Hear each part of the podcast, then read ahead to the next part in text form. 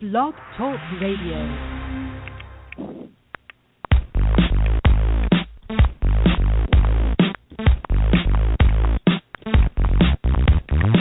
It's the Gridiron Stud Show and the promo that's got the flow. Football knowledge from toe to toe with Amo, Calomino, and the other host you already know. Chad Wilson brings you the show.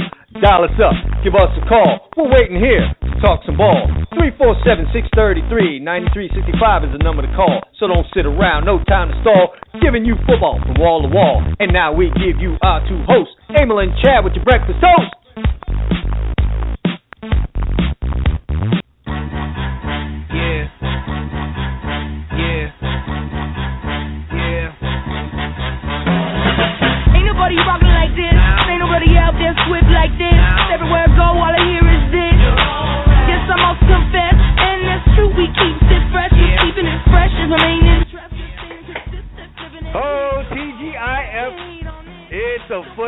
Friday, and I'm feeling good. You got to get hype off that song, though. I don't know if anything is going to get my co-host hype. His USC Trojans took a L last night to uh, a team you wouldn't expect to do that. This is the second time that this has happened. It's the second time that it's happened at home this season, and the natives in the Los Angeles area and Trojan fans from across the country are at the edge of the cliff with Steve Sarkisian. Uh, I don't need to ask you a question for you to go in.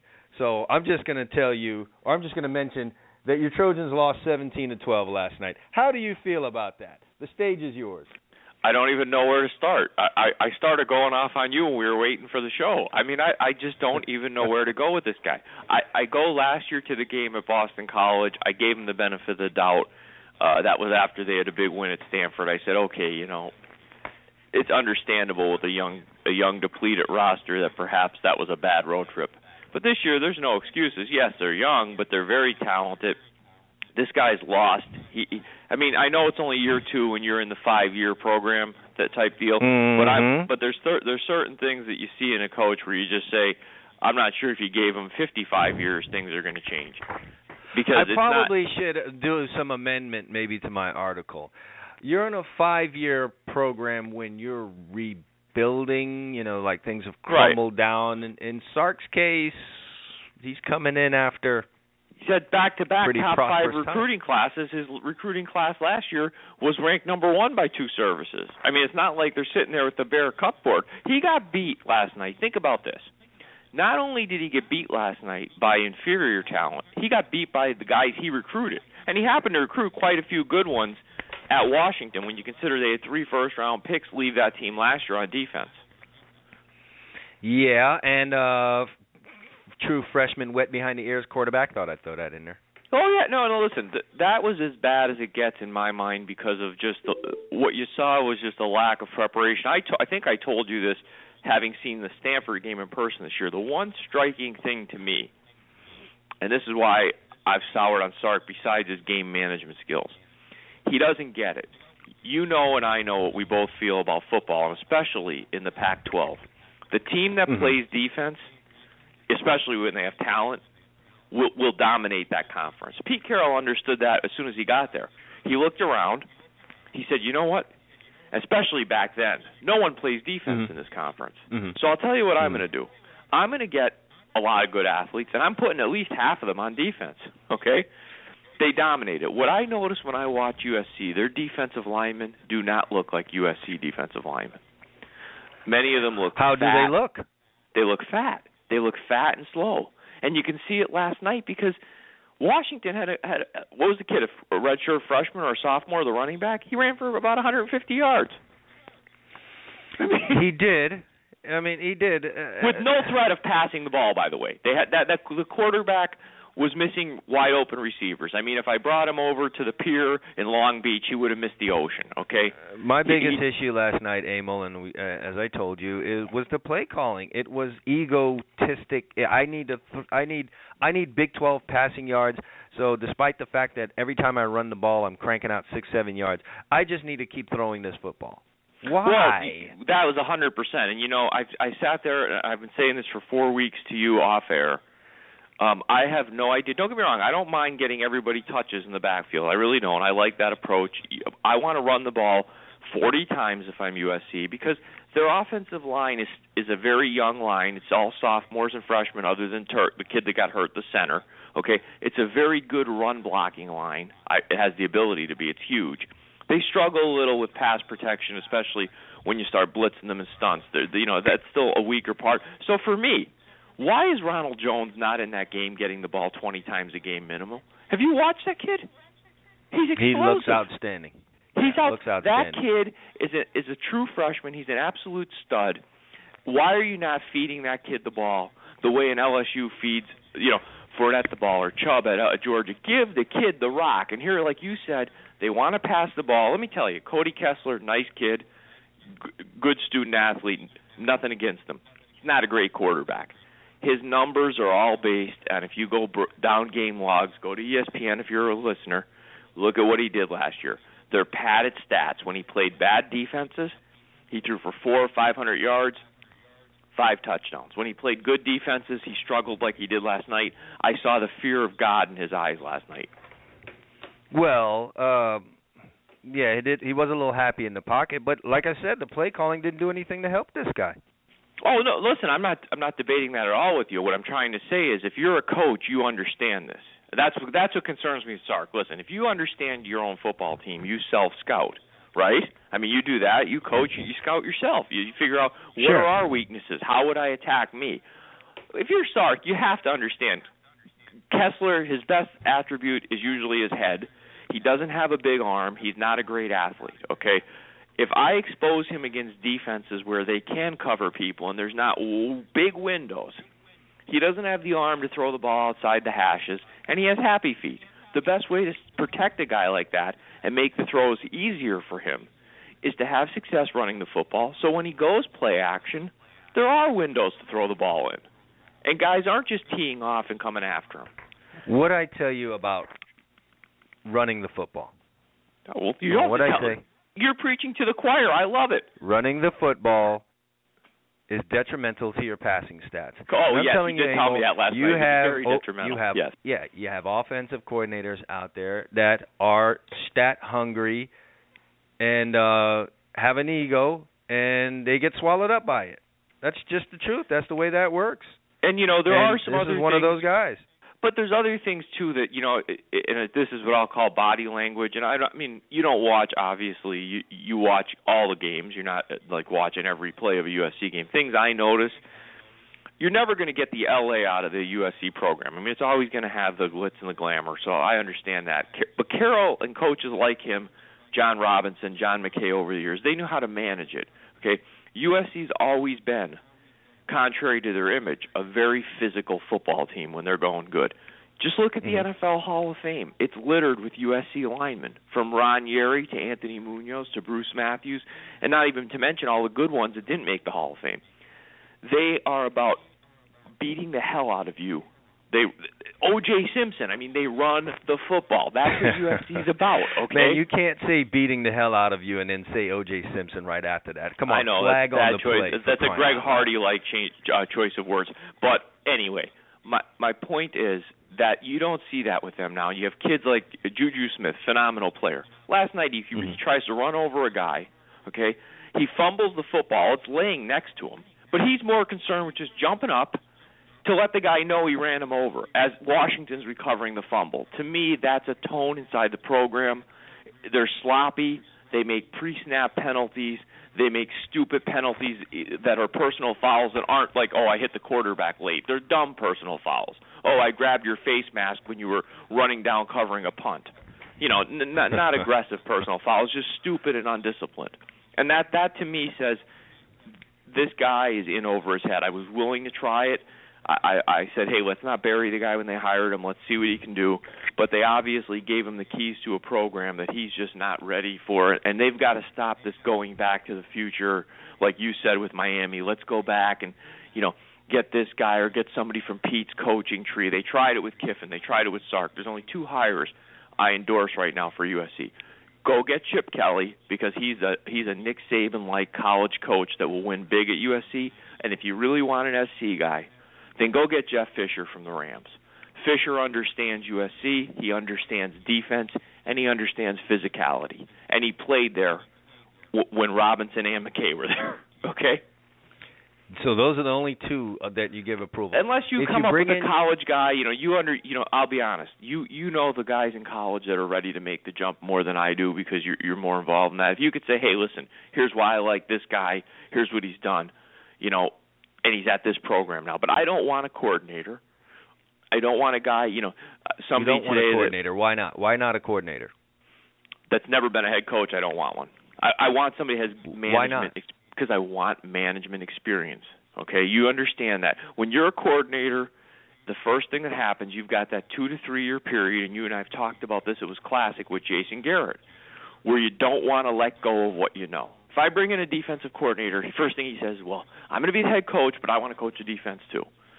And Mhm. you always suffer in that scenario. You need somebody who has at least run a program. It doesn't have to have been a big program. If there's a reason to say, "Hey, there's a guy here, uh, you know, that's uh, in a small ACC school or or a Mountain West school." If it, if you can convince me that they're the right guy, I'm open to that. But right now, from what I'm seeing, this is a big time program and needs somebody with experience that understands LA, that understands managing something that big. And to me, there are two guys right there that would understand that. And Fisher is a guy that I think would bring a toughness back to USC, and that's kind of what Carroll brought. Now Fisher's the opposite of Carroll. He's not going to be giving you high fives on the sidelines and you know fist bumps. But well, man, uh, look, Carroll is Carroll. Uh, Right. But you've kind of with, with your parameters you've laid out there has made it a very small window for you to deal with.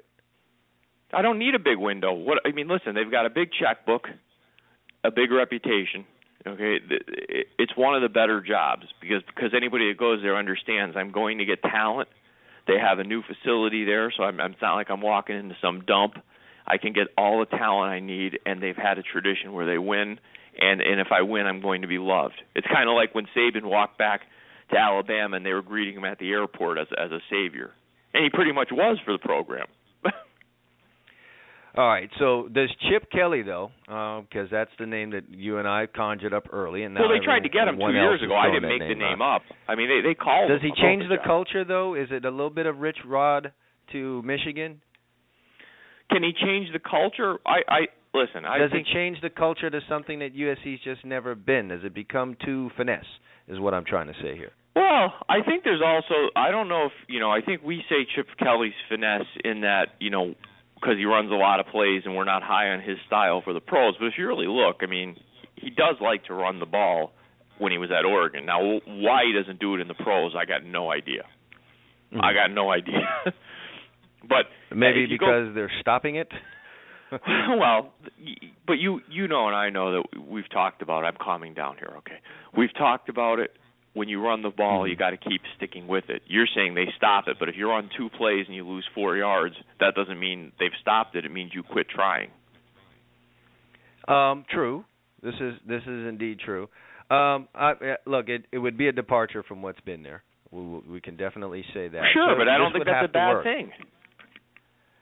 Maybe, but if it doesn't work, Emil, uh, you're gonna be you're gonna be kind of like what Michigan had to deal with.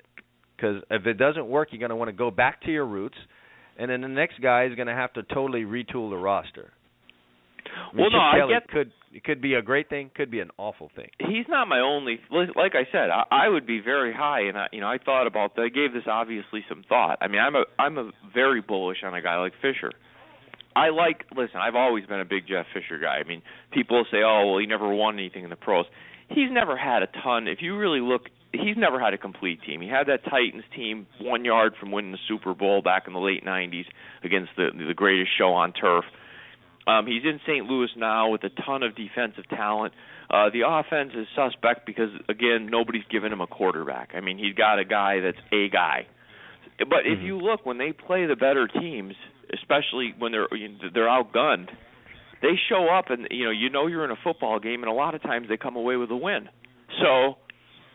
I, I, I just like I like the spirit he brings to a college. I think he would be to me more like a um, it, not in the rah rah sense, but what he, what Pete Carroll brought to USC, I think of Jeff Fisher would bring in terms of just mental toughness, uh we're going to run the football, we're going to stop the run. That's the, the basics of football. That's what I'm looking for. I don't need a great recruiter. I keep telling you this, and I think you agree Who's with to say? Yeah, well, you know, I think that some of that stuff's overblown. The whole re- need yeah. a recruiter. Oh, thing. he can recruit. Uh, Listen, you could recruit. Yeah, develop your okay? kids. You know, yeah, Yes. let's, let's let's be a coach. You're out there in Los Angeles. There's plenty of talent to go around. If you're developing kids and the kids are able to go out and play the game of football and beat their opponent, kids are going to come. All right. Um, it's better off to have kids come into your program anyway because you're winning, um, and not necessarily because you were able to say some really snazzy things at the coffee table on, during the in-home visit. So that's really what you want to have. And you sound like University of Miami Canes football guy down here. That's what you sound like right now. And uh, I'm going to have to object because your program is nowhere near where the University of Miami is right now, and that's part of what uh, we will talk about today. Maybe not Emil and I. Maybe we'll get to that. We do need to talk about the uh, Canes versus Noles game, but coming up, we are going to talk some college football after the break. We're going to break down some of the biggest matchups that we have in college football this weekend, and there are always some really good ones out there.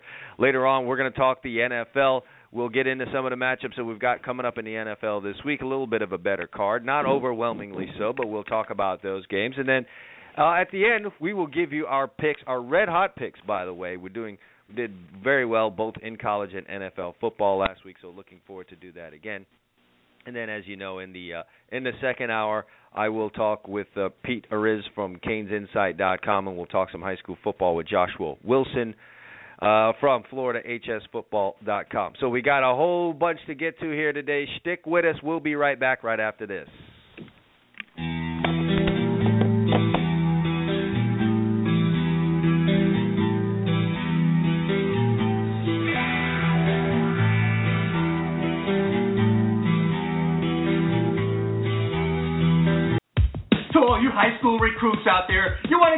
By colleges? Step up and visit gridironstuds.com today. We got college coaches visiting. We've got people visiting. We've got fans visiting. If you want to be seen, get your video up there right now. It's easy. Create a profile. Takes two minutes. Stop playing games. Get off of Facebook. Take control of your future. GridironStuds.com is where you need to be today. Visit now, set your profile up, and let yourself be seen.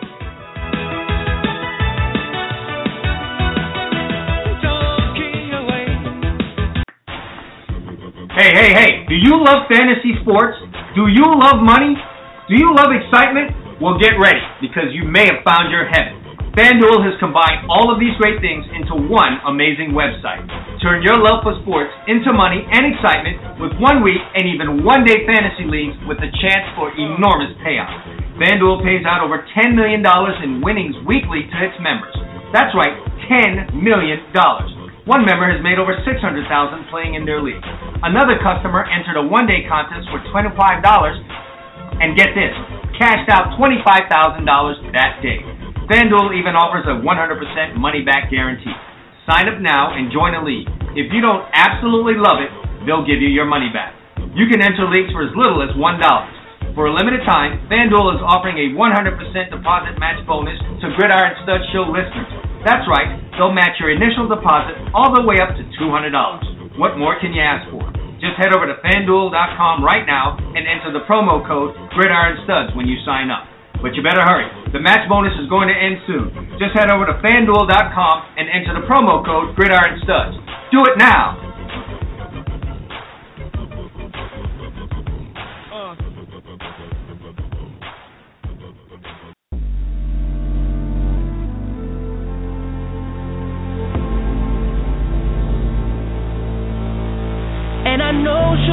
She'll the me, at least we'll both be numb. And she'll always get the best of me, the worst is yet to come. But at least we'll both be beautiful and stay forever young. This I know, this I know. She told me don't worry about it. She told me don't oh, Get a grip.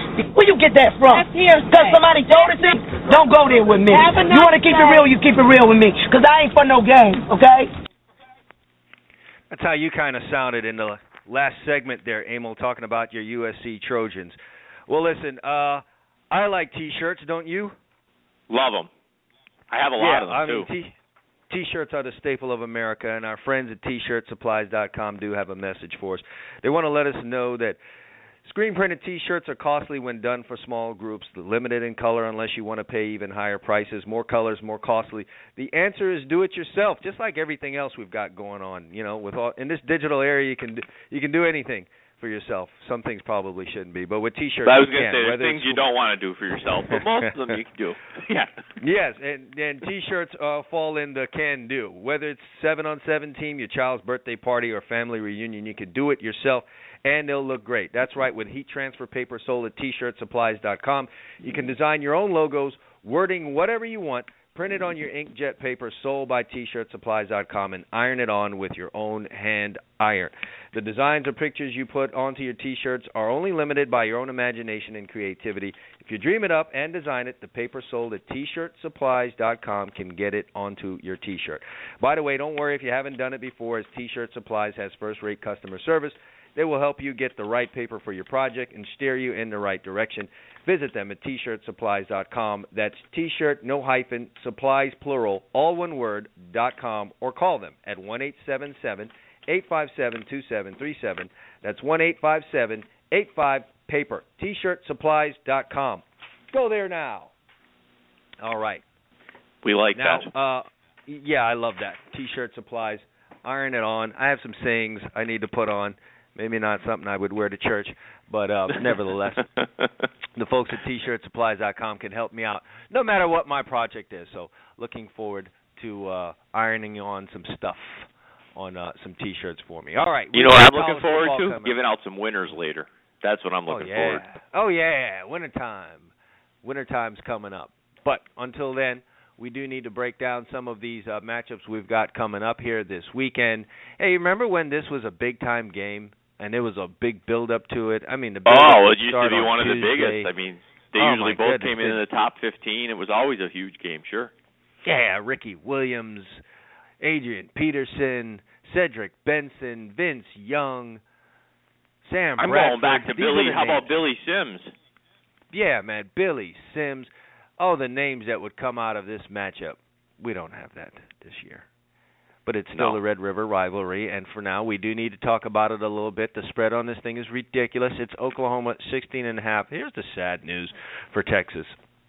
The Texas Longhorns have given up 200 plus yards rushing in four of their five games this season.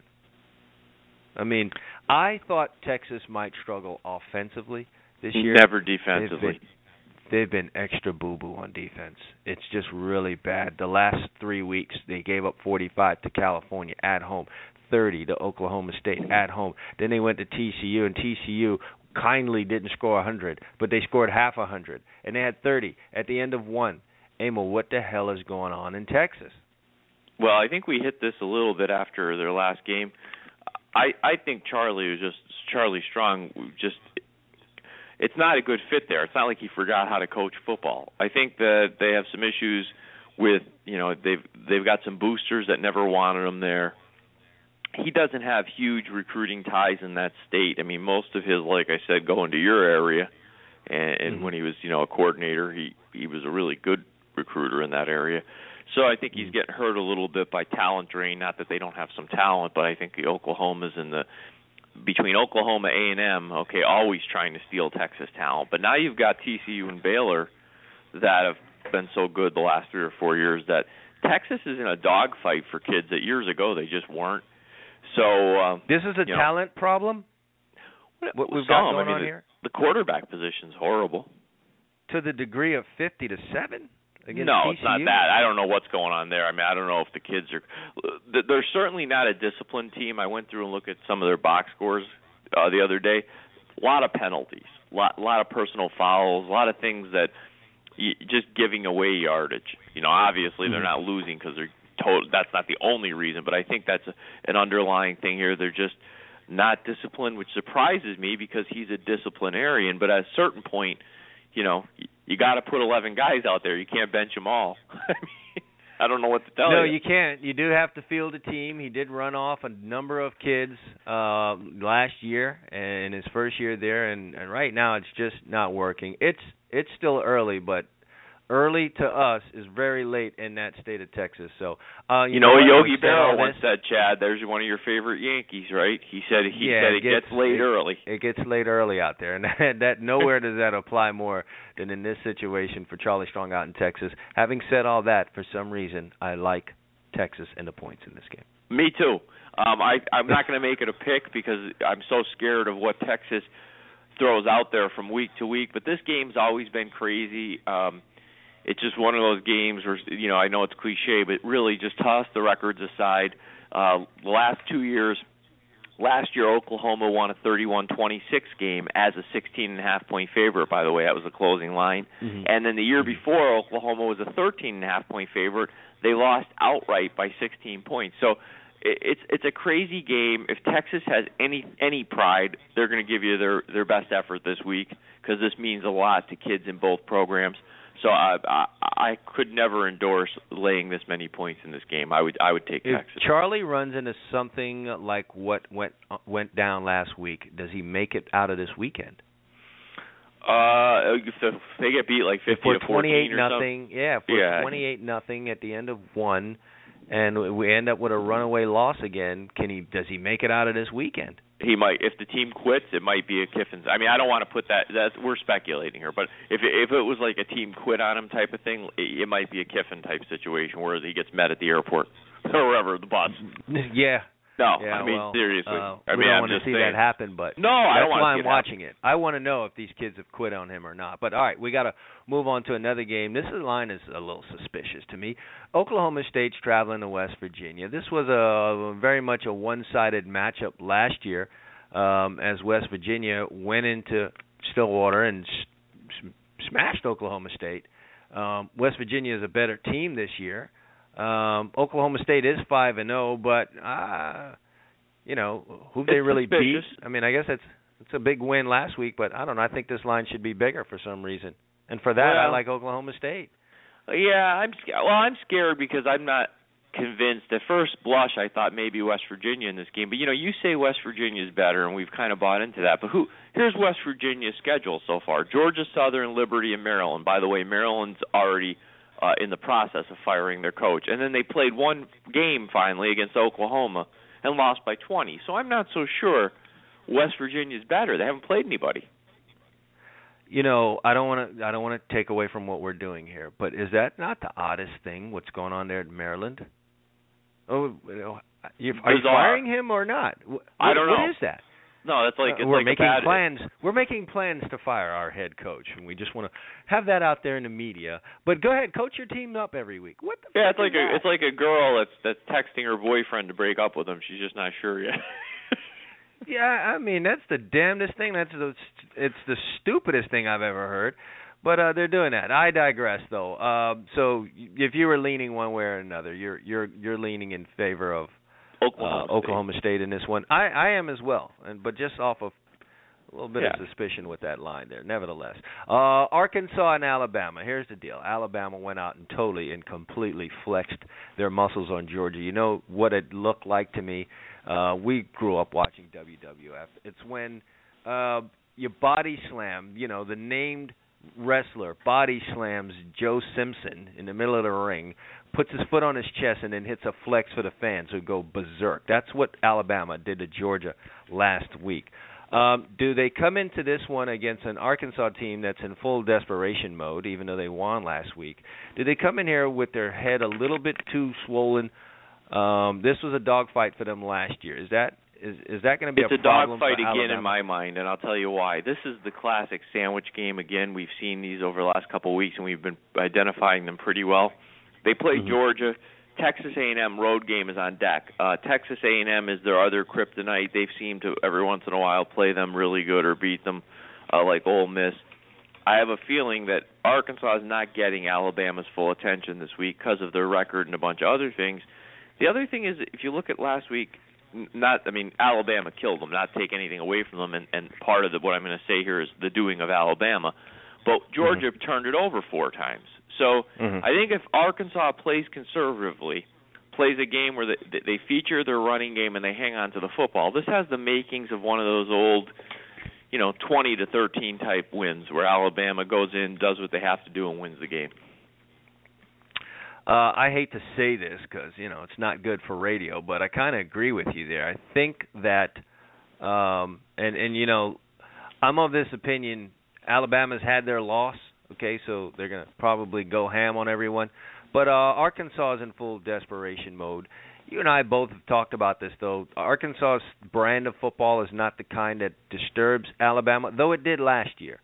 Uh, and I think Arkansas can draw on some of the things that work there. I think Arkansas last week did a good job of getting back to their roots, and I think they do that here. And while it's going to be clear watching this game that Alabama is the better team and winning it, I just don't think the final score is going to really reflect that, and would probably keep Arkansas inside of this line. Uh, that that was some strange analysis, but that's where no, I am on this. I mean, There's an it's logical. I agree with you.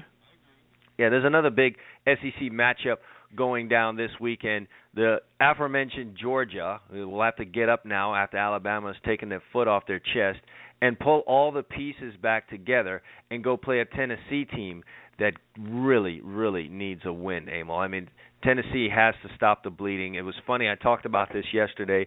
Uh, Tennessee loses the close game to Florida uh, after they lost a close one to Oklahoma. Then they follow that up with a loss to Arkansas. Now we get a story that comes out that Butch Jones hit a player back in August, I guess it was. It's funny how the these things work.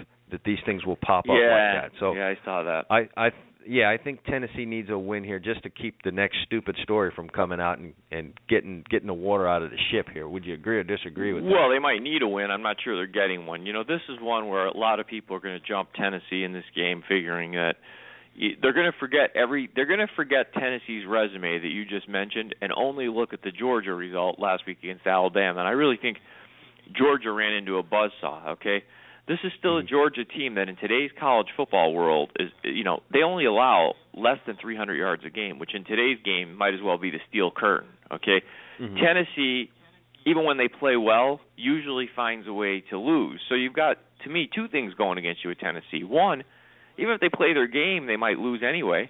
And if they Mhm. don't play their game, they might get killed. See, I think people are going to throw Georgia out with the trash because of last week, and I'm not sure that's a, the appropriate uh, pile they should be in. Let's put it that way. I think you, you may get Georgia rallying together and coming in here this week and really putting one on Tennessee. I wouldn't play the game because I don't know that. I mean, that's the problem. I don't. I without you know watching Georgia or being around practice, you don't know what they're like this week. But that that's just a yeah, I. I I would uh I would have preferred that we not agree on all these games like this. Georgia can't lose this game, Emil. They can't. Um and I think what they really needed was a game against a real opponent, and they got that last week. They didn't end up with the result that they wanted, but they opened up this season against Louisiana Monroe, at Vanderbilt, South Carolina, who's having a bad season, and Southern. They weren't prepared to face Alabama. They faced them they got it out of the way, and I think now they're ready to play some SEC football, and they're going to have to do that at Tennessee because if Georgia loses to Tennessee, their season from there on is going to be really, really bleak. So it's a, a must-win situation for Georgia, and I think uh, the better team in this one's going to win, and that that's going to be the Georgia Bulldogs, in in my humble opinion. Well, there's a big one on Friday. Uh, no, let me not say Friday. Where am I coming from? Prime time on Saturday, and. uh you know, I still say it's the biggest rivalry in the state of Florida. Uh, not yet, Florida, but you know what? I had Bud Elliott on from Tomahawk Nation uh, yesterday, and he did make an interesting point with regard to that. And he said it just matters um, in what era you grew up, as your answer to that question. If you're someone that grew up in the 80s um, and early 90s, then you know, Miami and Florida State is a big matchup. If you're someone that grew up after that, you know when Miami started having some problems, and uh, Florida and Florida State were the two big dogs, then you feel like this is the biggest. Uh, Florida State and Florida is the biggest rivalry Right, in the state right. of Florida. So that's really what it just boils down to. Nevertheless, Florida State is taking on Miami. And uh word is that Dalvin Cook will play in this football game. There's some speculation as to whether he wouldn't. He practiced yesterday. Everything seems to be okay. So Florida State will have Dalvin Cook. I don't make predictions on University of Miami football games. However, Emil, I will say I feel like Miami's going to win this game, even with Dalvin Cook in there. Wow, look at you stepping out. How about that? That's like the kiss of death. Well, I beg your pardon because it can't be the kiss of death because I don't ever pick the games. Well, that's true. I I do pick games. I don't care who plays. I'll even pick games my own teams are involved in. We know that. Uh I I have a pick on this game, so we'll talk about at the end of the show. I'll tell you what I think. Well, well, well. There There's you go. little then. tease for you that people can hang on for Yeah, another how 30 about minutes. that? Northwestern and Michigan. Does Northwestern have a chance? Well, I mean, in Dumb and Dumber, I mean, you know, I guess if you were the last uh, guy on Earth, I'd go out with you. So what you're saying is I have a chance. I mean, sure, they have a chance. It's like God Almighty. I mean, oh man. yeah, they have a chance. I just don't like their chance here because as good as Northwestern's defense has played, Michigan may have the best defense in the country, and I'm not just saying that statistically. I'm saying by what I'm watching, they're they're Mhm. just they're shutting people down. I mean, just shutting them right down. Um, Mhm. And Northwestern's not exactly dynamic offensively. Not that Michigan is, but Michigan's got a few more weapons, I think, offensively than Northwestern. So to me, this has the feeling of a game that you know it's probably going to be boring. It's not going to be pretty, uh, Mhm. but but this just feels like I don't know. Let me give you a score: twenty-three ten, something like that. Just feels Mhm. that way to me. Now I wouldn't make Michigan Yeah. pick because I'm not laying seven points against uh, you know an undefeated you know well coached football team, but it just feels twenty-three ten-ish to me. Yeah, here's a game where we're going to disagree on. Uh, I think I like Northwestern in this one. Um, Mm. Michigan's had fun beating up on some teams the last few weeks. I think their head may be getting a little bit big right here. Northwestern plays outstanding defense, and I think as long as they're doing that, they can stay close to a Michigan team that doesn't have a dynamic offense. Uh, they fed a little bit off of what the defense has been able to do. Last week they forced three turnovers against Maryland, got themselves set up pretty nice. Northwestern's conservative on offense, um, can move the football, and they've been opportunistic. I think this is a Lockhorns type of thing. I look at that game against Stanford, who, as we can realize now, Stanford is a better football team than we thought uh, coming into the season, and they completely and totally shut that team down. And I think uh, off of that, that they've already faced that physical bruiser st- style of uh, of offense. I think they'll be prepared for this Michigan team. They've already seen that kind of stuff, and uh, I think they make a really good game out of this. It might be the thriller of the day as we all sit around talking about Georgia and Tennessee and Alabama, Arkansas, and, and Florida State and Miami. Uh, Northwestern and Michigan may end up being the best game of the day, and so I think it Maybe. I mean, you know, it, it, listen, on paper it looks like it could be. I just hope it doesn't turn into one of those. I like good defense, you know that, but I hope it doesn't turn into one of those three and out punt fests. I like some good defense where, you know, you get some turnovers, some drives that get stopped. You know, but I want, a little action. I don't want to see run, run, run, punt.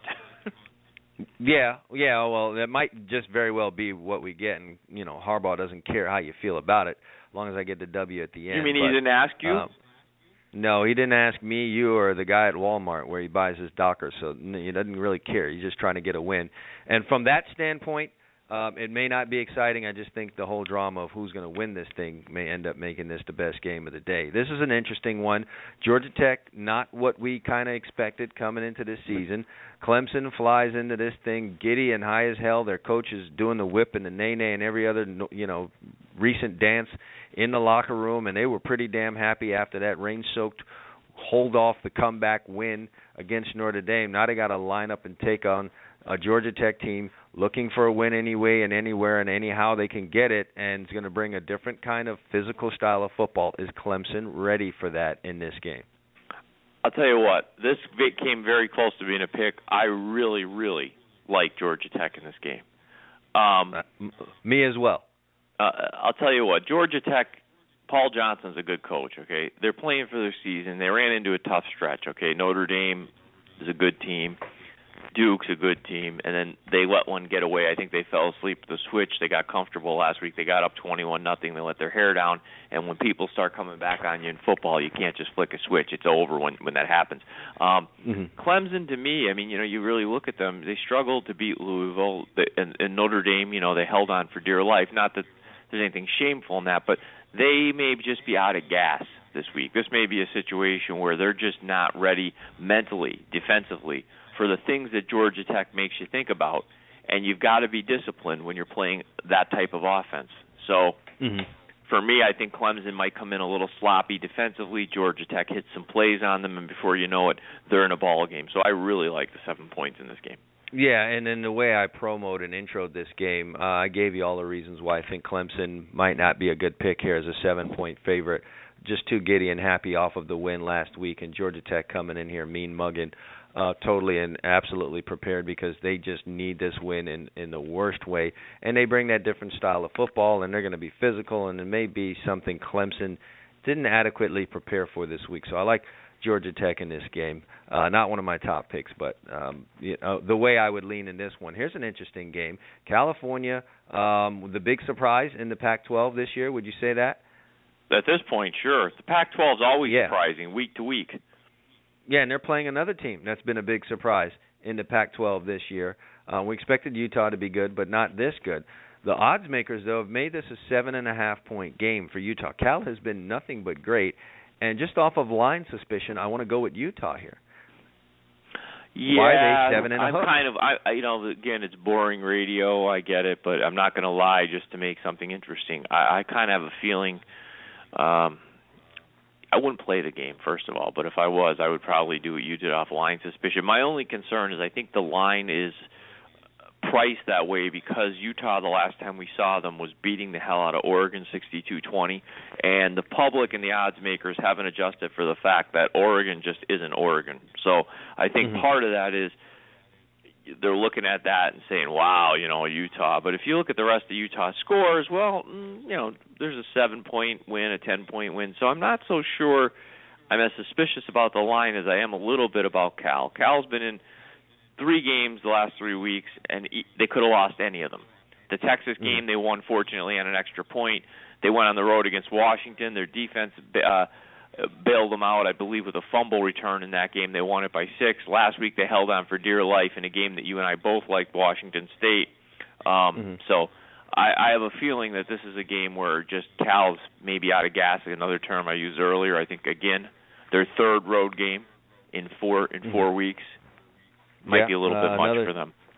Yeah, another tough one there for them. Um, I'm mentioning only to to ask if you uh, may have a pick on it. You know that I don't, um, other than to say I'll be there in attendance and go Gators. But uh, the Florida Gators, the new number 11 team in the country, making a historical jump, are have to you know not go in there with their heads swollen off of the big Ole Miss win and take on a Missouri team that beat the living crap out of them last year. Uh, what are your thoughts on what's going to happen there? And be well, honest. well, I'm going to be honest. Uh, I'm rooting for Florida for obvious reasons. Uh, this is a game again where if you may, if I was making a pick, I'd be on Missouri. Um, Mhm. few things. I think Maty Mauk being out of this game is actually helping Missouri. I think this younger kid has stabilized their offense a little bit for them. Um, Mhm. I don't really think the Florida the, the the results last year matter as much as people think. I mean, it's not like Missouri put a physical beat down on them. Florida turned the ball over Mhm. six times in that game, if I remember correctly. It was it was a joke. Missouri had 100 yards of offense and they scored 42 points. It, it was Mhm. it was ridiculous. I think that Florida. What's hard for them is look where they were. You know, they came in with no expectations this year. Really, I mean, a new coach, new staff. They have that comeback win against Tennessee, and then they put one on Ole Miss.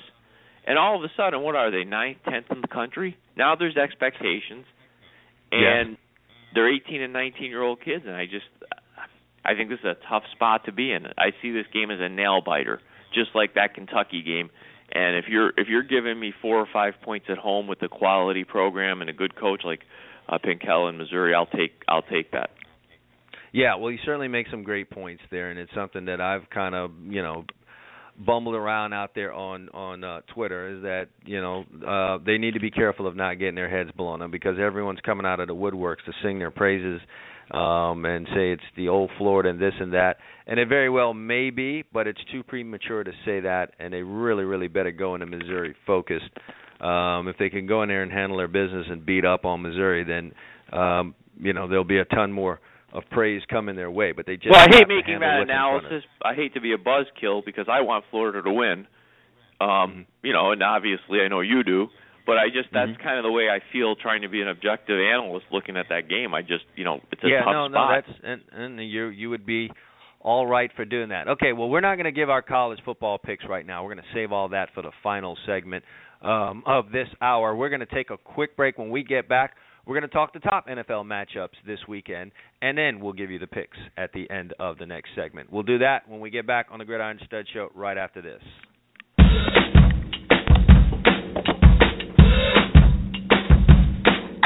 too late. Got nothing.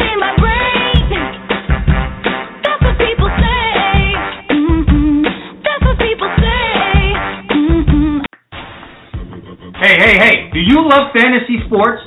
Do you love money? Do you love excitement? Well, get ready because you may have found your heaven. FanDuel has combined all of these great things into one amazing website. Turn your love for sports into money and excitement with one week and even one day fantasy leagues with a chance for enormous payouts. FanDuel pays out over $10 million in winnings weekly to its members. That's right, $10 million. One member has made over 600,000 playing in their league. Another customer entered a one-day contest for $25 and get this, cashed out $25,000 that day. FanDuel even offers a 100% money back guarantee. Sign up now and join a league. If you don't absolutely love it, they'll give you your money back.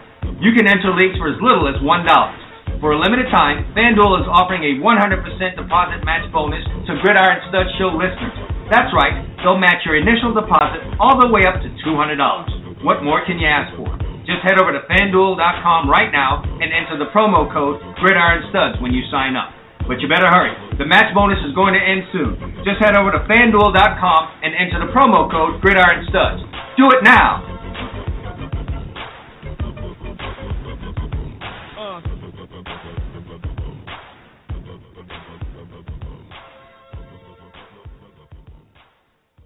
All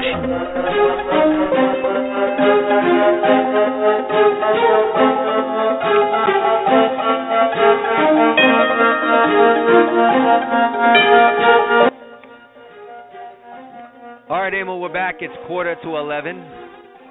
I used to hate when my uh my grandparents would say the time like that. What's quarter to eleven, man? Is it ten forty-five? What is the deal? What is that? Is that ten thirty? What is it?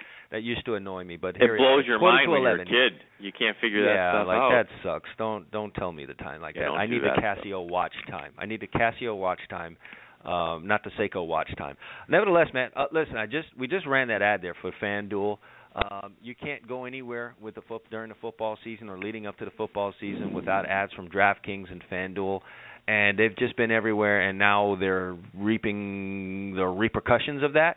Uh, now everyone's up their rear end about uh, what's gone down this week, and uh, I think I'm reading uh, or I saw a headline here. I've been trying to run down the story about how there's a class action lawsuit against that has been filed uh, against what, what's the what FanDuel. is the basis of the suit? Quickly.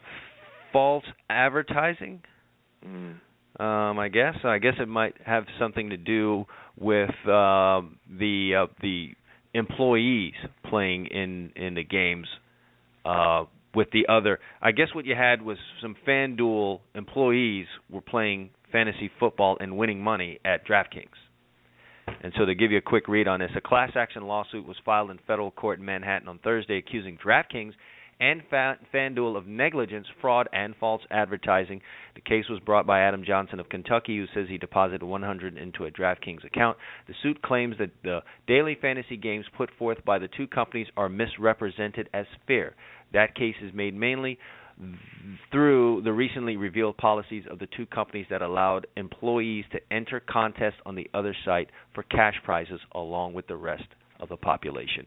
What are your thoughts on the employees being allowed to play in the games? I, The only concern would be if they if they had the if they had the data as to who was being picked most often. So you, in other words, for anybody who understands that any kind of fantasy game, if you're playing those kind that are weekly, if the, the most used quarterback is Tom Brady, and I know hmm. that, and I and I look around and I say, well, geez, you know, there's very for some reason a lot of people aren't using Aaron Rodgers this week.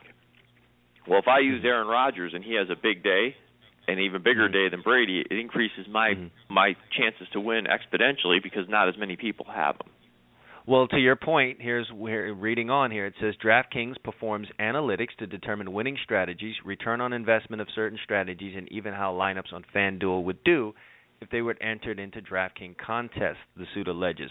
With these strategies potentially available to some employees, those employees could have a potential advantage by playing on a competitor's site. So, uh, looks like uh, a storm is ahead for both FanDuel and DraftKings.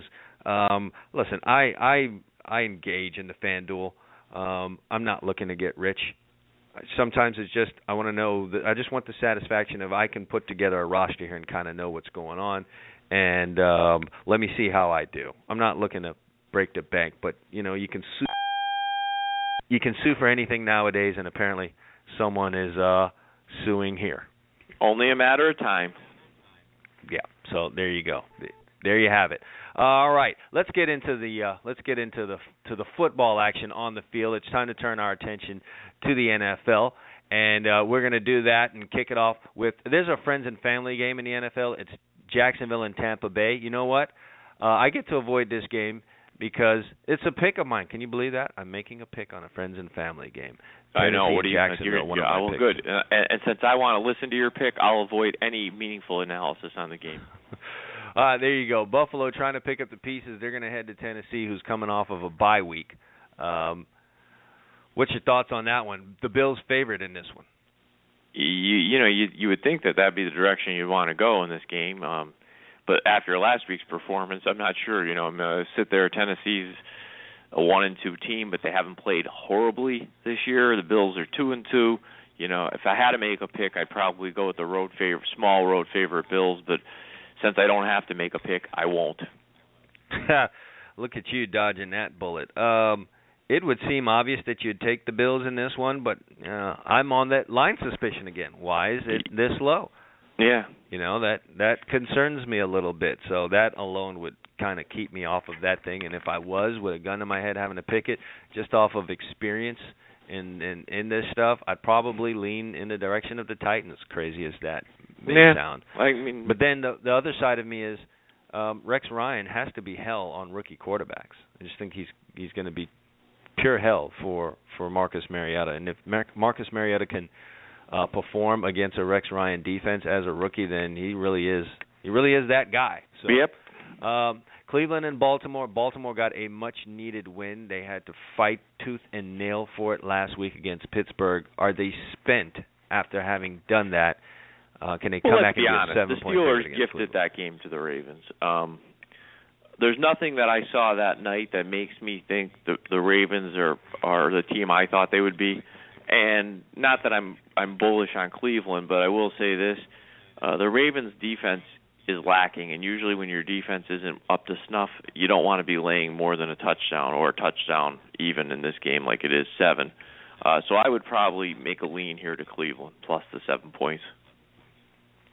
All right. Um, flying over. Listen, speaking of flying, um, Atlanta and Washington. Atlanta certainly not what one of the surprises in the NFL. No one expected them to come out and uh, be what they are. Um, I'm teetering, and we're gonna. This is one of those rare times. I'm teetering between this one and another game. So I got a Um, pick on this game, so I'll just say pass till we get to the pick section. How's that? yeah, I guess I'll I'll pass right along with you because it very well may be one of my picks. If it isn't, I'll share uh, my thoughts on it on that one. Um, Chicago and Kansas City. Um, the Bears. Where do they go from here? What what are the Bears? What are- what are the what are the Bears going to do? Bears are just their a bad lives? team that every once in a while will play well. Uh They pulled out a win last week. Can they win back-to-back football games? Can they can they beat a Chicago? T- I mean, can they beat a Kansas City team off of a loss at home? I Let me tell it. you what I see here. I see a, a line that makes zero sense. I've got two one and three teams, and it's eight and a half points to one of them. Okay, and I and I look at Kansas City and I say, well, let's look at the schedule. Denver at Green Bay at Cincinnati. Kansas City's not necessarily one and three because they're a bad team. They're one and three because someone in the NFL office doesn't like them very much. The Bears hmm. are just a bad team, and I have a feeling it's going to show in this game because that line is very high for for a one and three team to be laying eight and a half points. So, if anything on line suspicion, I would take Kansas City. line suspicion coming up quite a bit uh, in our talk here today. The next game is the other game that I'm teetering on. It's New New Orleans and Philadelphia. I don't know if you have a, a pick on I got. those. If you don't, wait, we're teetering on the same games. I got a pick on that game for you. all right. St. Louis and Green Bay. Now this one, this one baffles me a little bit. Uh, Green Bay looking like one of the two best teams in the NFL right now. Um, but St. Louis is that team. St. Louis is that team that can show up and and beat anyone and lose to anyone. And they're so unpredictable. I just don't know where to go there. after a road win all the way out in San Francisco, the nature in which they got it, they held them to only three points. I'm suspect in laying a big number the next week. I'm I just am. I think this Just how is my a mind game, works. You know, if I was advising someone, I'd say best stay away from it. You can make cases for either team because I think it's equally tough on St. Louis. They played out at Arizona last week. They got a big division win on the road against a very good team in Arizona. Now they, you know, they go back home and it's a short trip here up to Green Bay from you know Missouri, but uh, it's it's tough back-to-back road games. It's an inflated number, as you pointed out. So I'm just not sure the direction here. I mean, you know, if anything, I I I probably lean Green Bay for one reason. I just don't like St. Louis's offense, and I'm always scared when you're playing a team like Green Bay that eventually they're going to figure out your defense, and even if they score 27, my concern is can St. Louis get to 20? But I'm I'm not really keen on making a, a strong prediction on this game. Yeah, I think that what it boils down to is I don't trust St. Louis at the quarterback position, uh, and that's really what it just boils down to for me here. Uh, Seattle and Cincinnati. I didn't like anything that I saw from the Seattle Seahawks, including them messing up my pick on Monday night. I know this though, the Seahawks. Um, just I'm just not used to seeing them under 500. It's how they started the year. They've gotten themselves back up. Um, but I don't know where to go on this one. Do they fall back under 500 against this Cincinnati ball club, who's playing pretty good football? Um, should we make a whole bunch out of the fact that Russell Wilson couldn't get any, couldn't find any protection? I don't know. I just don't like how Seattle looks right now. I would, I, I very well may just have to lean towards Cincinnati in this one. That's who I like in this game. I mean, the way the way Seattle's look right now, especially up front, uh, you know, you're going to have to give me more than three against an undefeated team. And I know, you know, fool me again because if the Bengals go out and get stomped in this game, it's going to be like, well, you've never been high on the Bengals, so why why are you saying that you would take them? And shame on me. But I I have a feeling that maybe maybe Marv has things turned around there, and uh, you know they're playing good defense. So I'd have to agree with you. Well, flying through this thing, uh, we head over to Arizona and Detroit. Arizona got humbled a little bit last week. Detroit just played in that Monday night football game. I don't know what they're going to be bringing to the table. Is Arizona good enough though to be a road favorite against a Detroit team off of a loss, needing a win? Uh, I th- I think the answer short in short order to that is yes, and uh, I also have a feeling that the Lions don't need a win necessarily because when you're 0 and 4, uh, I'm not so sure that that the you know they're not playing for next year already. Yeah, um, you very well may be right. If I was leaning in that direction, Arizona off of the loss, um, I'd I'd go with them being the motivated and the better team in this one. All right, it's your boys. They're at home and they're eight point underdogs in this game. Um, listen, I'm I have a pick in this out- game for you. Good. I'm outright just going to tell you I'm scared to pick against the New England Patriots, who've had uh, a good amount of time to get ready for this game. But experience has told me a team off of a big win that went into a bye week and is now laying big points on the road has not been a good way to go throughout time in the uh, in, in the in the NFL. So. Um, if with a gun to my head, I take the Cowboys and the points in this one. I'll be interested in hearing what you have to say. I have a pick on the next game. It's the Broncos and the Raiders. Uh, big time. Did I say that?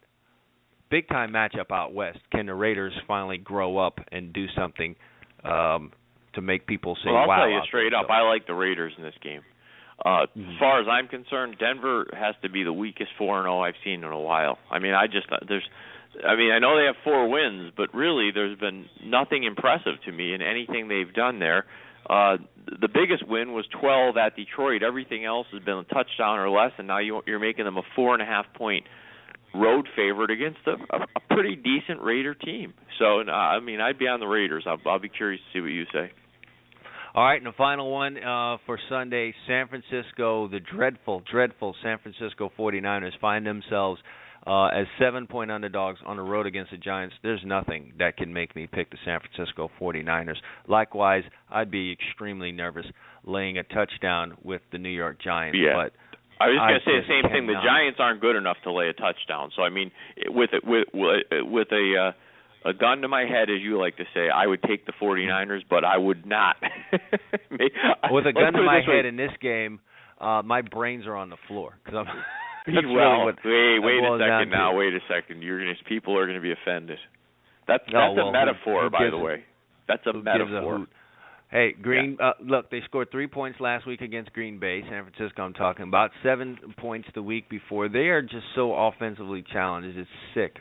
Um, Yeah, I know. And, you know, you could you could pick them and watch them just bumble their way through offense, and at the end of the game, throw the ball to someone from the New York Giants and end up losing. You know, uh, uh, 19 to 19 to seven, and that would just I drive you crazy. So, good luck, f- folks, with that with that one. I would lean to the Giants. I just don't trust the San Francisco 49ers whatsoever. So um, I don't know if we helped anyone there. Did we help anyone? No, we didn't help one? anybody there. All right, it's time for us to I combine. mean, we're gonna help people football. right now. You were going to help people right now with what we think is best, and it's uh, that time, Amo. For the picks. You know where we go 3 0. So let everyone know that it is time for the college football and NFL picks from Chad Wilson and Abel on the Football Friday Gridiron Nut Show.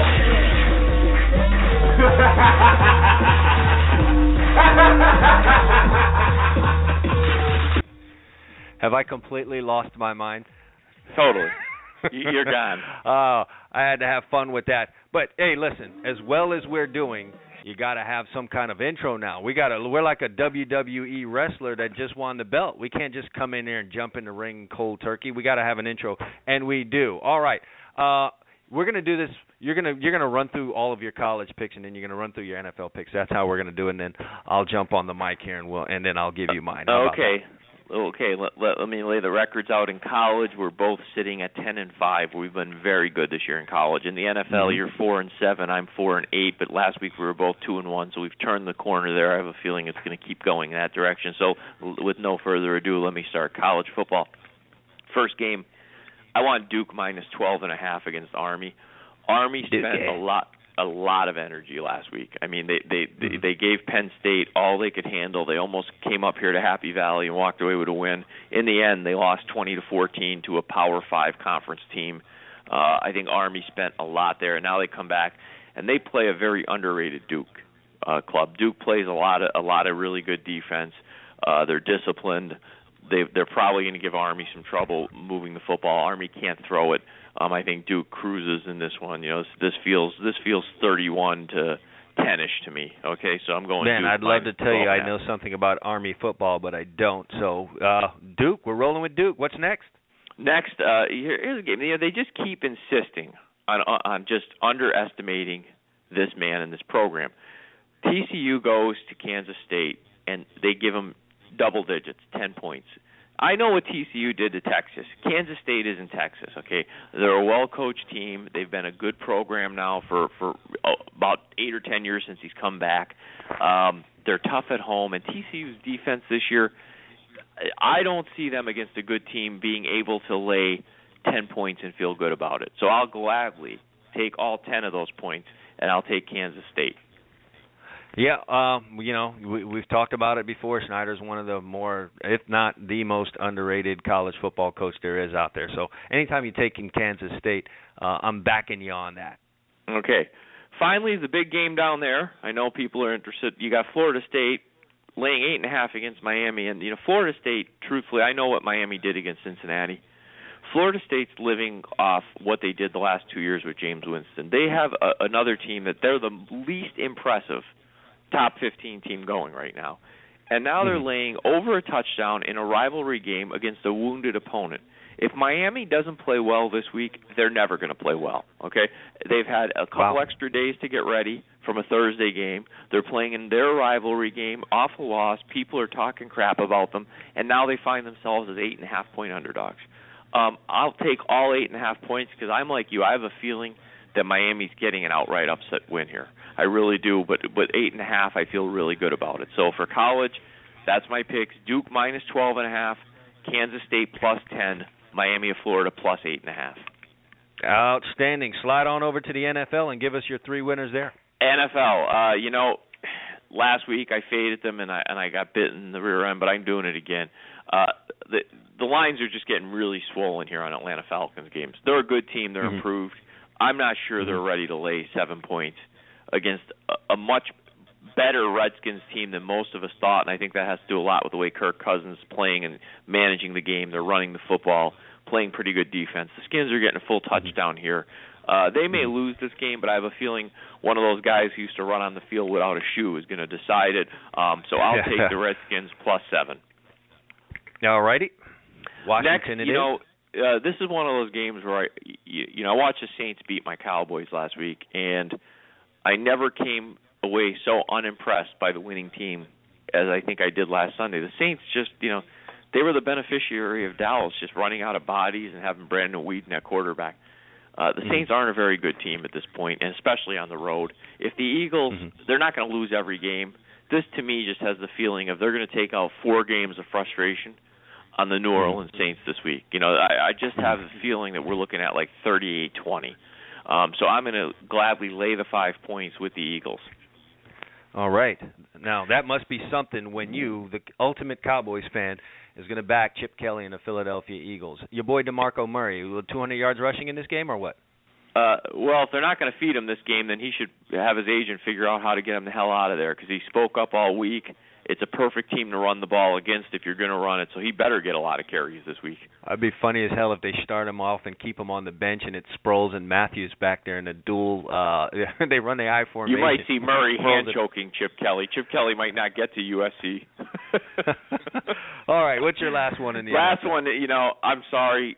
I hate doing this, but every four or five years I do it. I gotta lay the eight points here with the New England Patriots. Listen, Oh. Dez, Bry- Dez Bryant's out till the next week. If Dallas has a bye, they say he's coming back for Game Six against the Giants. I got one of the best three receivers in the league on the bench. I got my backup quarterback playing against the New England Patriots, uh, and I got Greg Hardy making jokes about Brady's wife. Okay, um, I got. Oh man. Oh, oh man. I got to think Yeah. that this just has the feel of the confused look on Weeden's face, uh, interceptions rolling, and the final score being 37-13 New England. So I'll lay the eight points with the Patriots. You know, every time you mess with your team, you're playing with fire. Um, I really wish I had the stats. Um, and I'm, you know, I might comb the NF, the uh, the entire internet for this.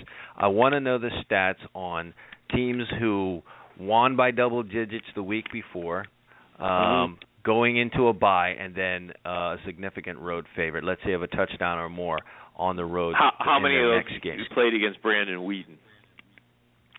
You know, come on, and it is Tom Brady, so you know. The dude's I'll give five and twenty as a starter. Come on, you don't have to be a math genius. Let me help you. That's twenty percent of the time he's won games he started. Well, I hope you're right on this one, but the Pats in this game, they're the Pats are monsters if they win this. 51-17 last time out, a bye week, and then you're on the road as a big favorite.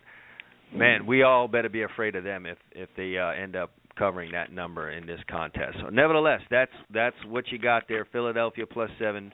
I mean, uh, Washington plus seven. Philadelphia minus five. And you're going against your boys, taking New England minus eight. All right, here's what I'm looking at. Call me crazy. I picked them last week, and we're talking college football here. I picked them last week.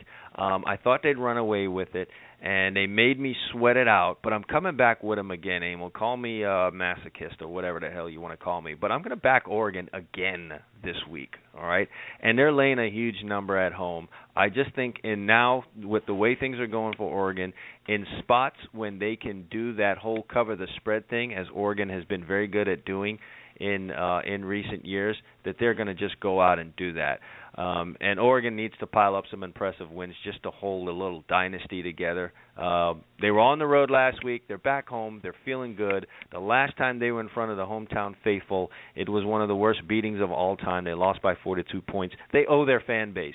Uh, Washington State is coming into this thing. Uh, the most impressive thing they did was go out and beat Rutgers on the road, but they did lose to Portland State. Um, you know, they hung tough for me against California, but man, they just can't run the football. They won't be able to hold it together in this game. I so think you're saying Oregon is going to show Washington State their Oregon? Yeah, they they okay. I just caught on to that one.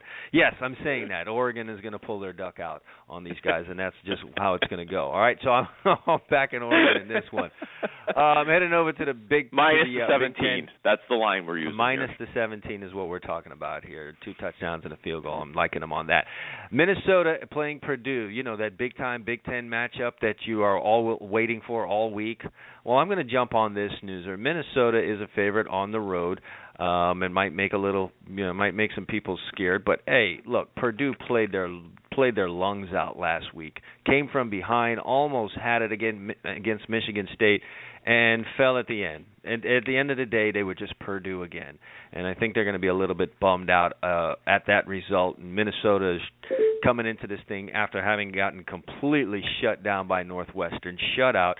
They're mad. They're focused. They're better. I like Minnesota as a three and a half point favorite in this game. I got hit with a hook there. All right, and then um, you know Nebraska is a team I've messed around with a lot this year. I'm going to mess around with them again. They're taking on Wisconsin. This is not the Wisconsin team I expected. They're not very good right now. All right, I'm just it's just not they're not a good football team right now. Not the way they want to be. And uh they're going to be traveling out to Nebraska to take on the Cornhuskers, who eh, need to do something good in front of the hometown faithful. And here's a chance for them. They're playing a team with a name, which are the Wisconsin Badgers, and I just have to back Nebraska in this one. They're two and three. They gotta they gotta get themselves. I, they're that's an unbelievable loss for them last week at Illinois. So I think they're mad. I think they're focused, and I think Wisconsin's in a lot of trouble. Um, don't like the way Especially they look in that six to offensively, ten I mean, loss. th- th- they're just playing horrible offense. You're laying a short number here at home, one and a half points. Basically, you're saying Nebraska go win the game at home, and uh yeah, I kind of I I don't like taking a road team like Wisconsin when they're not playing any offense at all, and that's really what's going on there. So I, I agree with you. You just said Wisconsin. Did you say Wis-? I'm sorry, Wisconsin. Wisconsin. Wisconsin. All right. How how about that for you? All right. Jumping over to the NFL. I promised you a friends and family game, and I'm going to give you a friends and family game. Tampa Bay and Jacksonville. I'm going to roll with the Tampa Bay Bucks and my man Jameis Winston. How could you not back the home team here? Tampa Bay only a three-point favorite in this contest. Jacksonville uh, is Jacksonville, and they are now going to play their third straight road game. I mean, I wouldn't back a, a former champion in this set. I'm not No, that back that that rarely happens. It happens a couple times a year with the NFL schedule where a few teams get three straight road games, and it's it the third one is usually not a good result. Yeah, well, the first two haven't been a good result for them. I think they're going to continue that trend. And then next week they've got a game against Houston, who's in their division and suddenly looks like a team that they can beat. So I don't know how much attention they're going to be paying to to Tampa Bay here. Not that the Jaguars can overlook anyone. I just think Tampa Bay's at home, off of that loss to Carolina, and if they're going to win a game here, the this would be it. So I think Tampa Bay is just going to rise, rise all supreme on them. I told you I was teetering between two games. I tossed the New Orleans game out. I'm going to back. I'm going to agree with you on the Washington deal. I don't think odds makers know what to do with Atlanta. They've been caught by surprise here. Uh, they've come out and done some things that people didn't expect, and I think the line is swelling a little bit too much here. Uh, I think it's playing into the public. What you have here is an Atlanta team that blew out an opponent last week. Um, they put together two very impressive games. They go to Dallas and win. Then they totally blow out and put up 48 points on Houston. Um, and then now they're back home with an, a divisional opponent next week. Every reason in the world to not come in here fully focused. And uh, for that, I'm going to take Washington, who's gaining a measure of confidence. They gained a measure of confidence by beating Philadelphia last week, and uh, I think they can come into this thing with uh, enough confidence and mental strength to hang with Atlanta here and possibly pull a, a, an upset ahead of that divisional game for the Atlanta Falcons. And then finally, um, I'm back in the Oakland Raiders. The Raiders. Um, I agree with you. The Raiders yeah, plus I- four and a half. yeah, Oakland is is playing better football. I got from them what I expected last week, maybe even a little bit more than I expected. I thought they might kind of fall flat on their face being a road favorite for the first time in I don't know how many years. But you know what? They had opportunities to win that game. They fought it to the end and that shows me a little strength from this team. So now they're back home. Uh, they still have some. They still have their confidence. They're feeling good about what they're doing, and uh, they're an underdog to a Denver team that, quite frankly, as you said, has not really done much to really write home about. I think Denver comes into this thing thinking they're getting the the the same old Raiders, and they're going to run themselves into quite the little surprise there. So I'm going to back Oakland in this one. So to sum it all up, I'm taking Tampa Bay. I'm using my friends and family card. I'm going to take the Bucks as a three-point favorite. I'm going to take the Redskins as a touchdown underdog, and Oakland as a four and a half point underdog. The Raiders. The Raiders. All right, so you're updated. That is our pick segment here. Uh, we can't end the pick segment without bringing our favorite guest on. He's going to give us he's going to give us a quick quick rundown on what he likes this week, and he's going to pretend he's ordering from the McDonald's menu when he's doing it. Les, what do you got for us, man? Hate to do this to you, but it's quick. Hey man, I don't like doing nothing quick, man. What's that? Now look, don't play that game with me here on Yeah, TV. don't give us that i- that innuendo. We know where you're going with that. And boy, right, as his former roommate, boy, do I know what he's talking about. Right, Yes. so what do you got? All right, I'm gonna take the Rams to cover. How about that? Cover the nine and a half. I semi agree. Go ahead. Uh, I'm going. I'm gonna go ahead and um, uh, I'm gonna go ahead and I'm gonna take. Uh, I'm gonna take San Diego to cover the three. I I, I kind of like that one. Yeah, I do too. Yeah, why not at home against the backup quarterback? Yep. And, and and I'm gonna I'm gonna go with my my hometown boys. Y'all both just said they're gonna get beat by the Cardinals, so I'm gonna piss all mm-hmm. these Cardinals fans off today. I'm going with D- Detroit. oh, wearing your heart on your sleeve. College football, what do you like? Oh yeah, let's go with college football. Um, um, hmm, I'm hmm, gonna order a Big look Mac and fries in a minute. Yes, exactly. No, no, no, no Big Mac. Do you want the. Happy Meal? Uh, hey, you know what? I like Texas San Antonio to cover that eleven and a half. I think Coker's team is better than they look. This man went with Texas San Antonio. Talk about the woodworks. I All didn't right. even know Coker was coaching still, so that tells you what I knew about them. There he is. And then I'm gonna I'm gonna uh I'm gonna piggyback I'm gonna piggyback on something I seen. Hold on one minute. Where's it at? Where's it at? Where's it at? Where's it at? Uh, By the way, Emil, while he's trying to find his order here, do you know uh, what his record was last week? By any chance? Well, No, I thought we'd leave that to him to score himself, like when you're in school and the teacher says correct your own paper. Hey, All right, man, we gave you enough time to find that next pick. What do you got? Uh give me I'm gonna take Iowa plus the ten I think a half, Iowa's a, it was an undercover pain in the rear end in the Big Ten. So Yeah, Iowa's laying ten and a half to Illinois, so you like Iowa. Okay, you need one more here. And and I, and I'm gonna go ahead and just jump off the deep end and I'm gonna take Temple. Temple. It's home. It's Aren't they like a 16 point favorite? It's homecoming in Philadelphia. Okay, Ah, so, you picking so you got Temple. homecoming. Watch him go three and zero. Oh yeah, sure. Why not? You, so so Les has Texas, San Antonio, Iowa, and Temple in college. Beautiful. I didn't find a line on Texas San Antonio. Did you? He said it's 11. We'll we'll, we'll let him run with 11.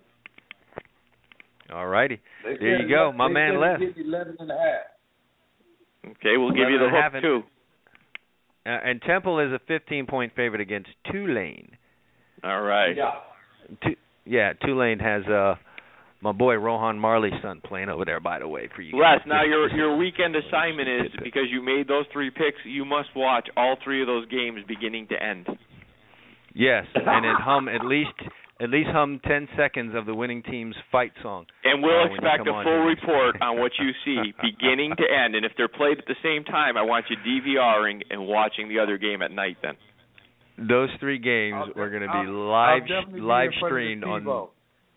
You- Right, they're like that's going to be on TV. These all these games are going to be live streamed on something like Al Jazeera or There's something. parents, How the hell are there's you going to parents find at Texas San Antonio that don't want to go watch their kids play this weekend, okay? live streamed on YouTube. all right, Yes, Les, sir. thanks Yes, for sir. gracing us with your presence, man. Have a happy, happy weekend. Hey, you guys have a great weekend too, man. Bye bye. All right, partner. It's time for me to kick you out of here. I guess I guess my man uh Pete Ariz can't show up here. Listen, I'll see this you guy Monday. From Canes Insight. Yeah, my guy came on here from Canes Insight last week and kind of Yeah. laid into Al Golden. All right, I might need to go find out if he's still if he's still alive. Didn't Well, tell him to call me. Tell him to call me, and I'll listen to 15 minutes of his bitch about Golden. If he'll listen to me go off about Sark, Yeah. tell him to call me at the Man, house. this This is suspicious behavior. Kid goes in on Golden and then he doesn't show up for the for the segment next week. I just feel like I wish I had a soundbite from the guy from Unsolved Mysteries. No one ever saw Peter Ariz ever again. Or you could have Dick Cheney just saying, "He was a nice kid." oh man, crazy, crazy, crazy. All right, I gotta let you go. I'm gonna take a quick break. When I get back, it's high school football time. Joshua Wilson from Florida, HSFootball.com, joins me on the Gridiron Stud Show. We'll be back right after this. Mike Wilmer.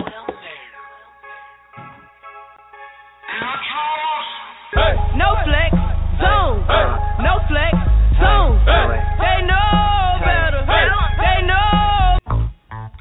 You want the truth? Well, here it is. Speed kills, and in no other sport is that true than in football. Speed gets you to the end zone. Speed gets you to the ball carrier. Speed makes you a winner. Do you want championship type speed? Do you want speed that kills? Then complete speed is what you need. Complete speed is turning athletes into game breakers. With quick and easy methods that are easy to understand, Complete Speed can shave time off your 40 yard dash, make you quicker and more explosive. They have a clear progression, drills, and exercises along with specific instructions. They also have proven sample workouts and programs for you, the individual, or for you, the coach. Speed is what you need, so hurry now and check out Complete Speed. Just go to gridironstuds.com forward slash complete speed. That's gridironstuds.com forward slash complete speed for more information right now. Hey, hey, hey, do you love fantasy sports? Do you love money? Do you love excitement? Well, get ready because you may have found your heaven. FanDuel has combined all of these great things into one amazing website. Turn your love for sports into money and excitement with one week and even one day fantasy leagues with a chance for enormous payouts. FanDuel pays out over $10 million in winnings weekly to its members. That's right, $10 million. One member has made over 600,000 playing in their league. Another customer entered a one-day contest for $25 and get this, cashed out $25,000 that day. FanDuel even offers a 100% money back guarantee. Sign up now and join a league. If you don't absolutely love it, they'll give you your money back. You can enter leagues for as little as $1. For a limited time, FanDuel is offering a 100% deposit match bonus to Gridiron Stud Show listeners.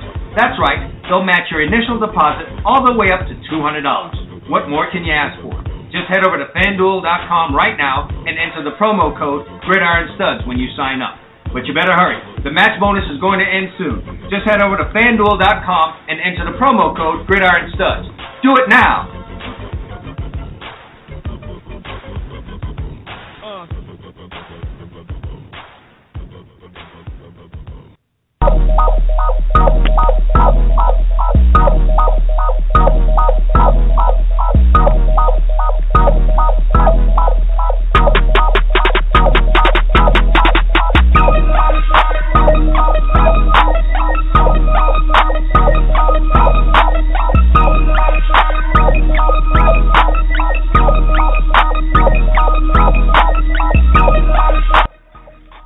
All right, we're back here on the fr- Football Friday edition of the Gridiron Stud Show. You gotta love it. Love TGIF. You're getting the high school football, you're getting the college football, you're getting the NFL football this weekend, and that's what this show is all about. Well, we just went through college and NFL football and gave you some picks, uh, a little bit of some, a little bit of some handicapping action, along with a little bit of comedy. Always some comedy here on the Gridiron Stud Show. But uh, I, I'm always happy to have this segment of the show every week with this guy that knows uh, that, that knows it from coast to coast. I'm blessed to have these kind of guests on the show. I do the recruiting show on Wednesday night, and I have Larry Blustein on, and then on Friday I get to get this guy, Joshua Wilson from Florida HSFootball.com, joins me here on the Gridiron Stud Show. Josh, you got a lot going on in the background there. What are you doing? You moving? No, no, no, no. I don't know what's going on. You, maybe you hear the garbage truck. Yeah, it's garbage day too in my neighborhood. yeah. Uh, well, there you go, man. Um, you listen. Uh, we're getting down to the to the nitty gritty here in some of these. Uh, oh yeah. District districts, and uh, you know we got an interesting matchup. I know down here, a couple of interesting ones we've got going on down here in South Florida. Plantation is going to take on Flanagan after they Flanagan got the big uh, win last week against Miramar. And uh, you also have in uh, in Class 5A, you've got Hallandale taking on Coca Coconut Creek. That's going to be a bomb fest. You have two quarterbacks in there who at uh different times this season have thrown seven touchdowns in a football game. How about that one? Oh yeah, that's it's literally. I mean, I'll tell you what, it's literally you know, it's one. It's just going to be one of these games. That's, you know, it's just going to come down to whoever makes the best plays. You know, and especially when I'm looking at this Halland, especially Hallandale Coconut Creek. I'm going to look at that one first because that one, that one's a, that one's an elimination game for Coconut Creek. They have to beat Hallandale to keep any safe, the safe base for the playoffs because if you know, Mhm. even to get a, even a shot at a district tiebreaker or something like that because they've got to win that game because you know it's it, it, it, it, for for Coconut Creek they win this game and then Hallandale goes and beats Plantation American Heritage. Well, you're, you're talking Mhm. a district shootout come Monday week 11. So Right. You know it, it, it, at this particular point, I mean that's just a, can Coconut Creek overcome Hallandale? I just not, I'm not sure if Hallandale. I mean Coconut Creek can actually come overcome that because you know it's it's I, I, you know you you look at the lines and I don't think the lines are they're Coconut Creek's lines are able to hold up as much against when they come under strong pressure against very good teams like American Heritage and then here Hallandale. For, for Yeah, well. I tell you this: someone's someone or someone's arms are going to be sore in this game because it's going to be a passing fest. Uh, Oh, Our buddy Joe Pinko says Hallandale by by two touchdowns over Creek, which um, you know might not be wrong in that. You know, just Creek not very good up front. but but it might but it might just be a it, it probably it probably could turn into a high scoring fest. Barn burner. Oh, no, probably there. I'd be shocked. I'd be shocked if anyone finishes with 21 or less in this game. So uh, I'm thinking at least at least four touchdowns for each one of these sides. So um, if you like offense and uh, you're a lover of Big 12 college football, man, go tonight and you know check out Hallandale versus Coconut Creek.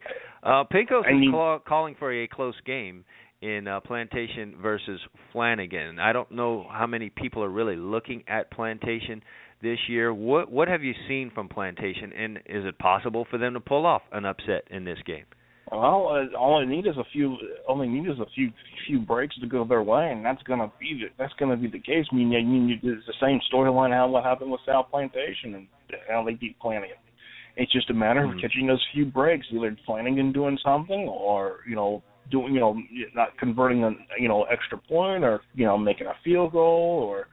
But you know, I mean, I, I believe uh, the the quarterback's supposed to be, you know, their quarterback's supposed to be back, so that's going to be help, hopefully help them, you know, in, in this backstretch. Because I know at this particular point, I think, I think in my mind is Flanagan needs to win out through this particular Mhm. point, get to that same time as the finals game, and try to win that game. Because if they win, if they get to that point, then they can reestablish themselves back on the national scene. But you know, Mhm. if they lose this game, your your, your playoff your your playoff hopes are pretty much dashed at this particular point. You're going to be praying for a tiebreaker. That's what Yeah, you're going to be praying um, for. Yeah, and you don't you don't want to find yourself in that position. No. I mean, Flanagan No, because showed they flexed their defensive muscle last week, and at the end of the day, I think that that's what's going to win out for them there. I just Yeah, see Plantation and- and- having a hard time finding the end zone. Oh, yeah, and, and and the Dirty Birds, you know, as they say, the Dirty Birds, you know, they, their Mhm. defense is really good. So I mean, I can't I can't put that past them. So you know, it's you know, I like to see Flanagan win it, but you know, they've got to also like in the same sentence. Flanagan has got to hope that South Plantation drops another game along here in the next few weeks. Drops another district game. That way they can, because because they still got a chance to win the district. They just got to hope South Plantation drops another one.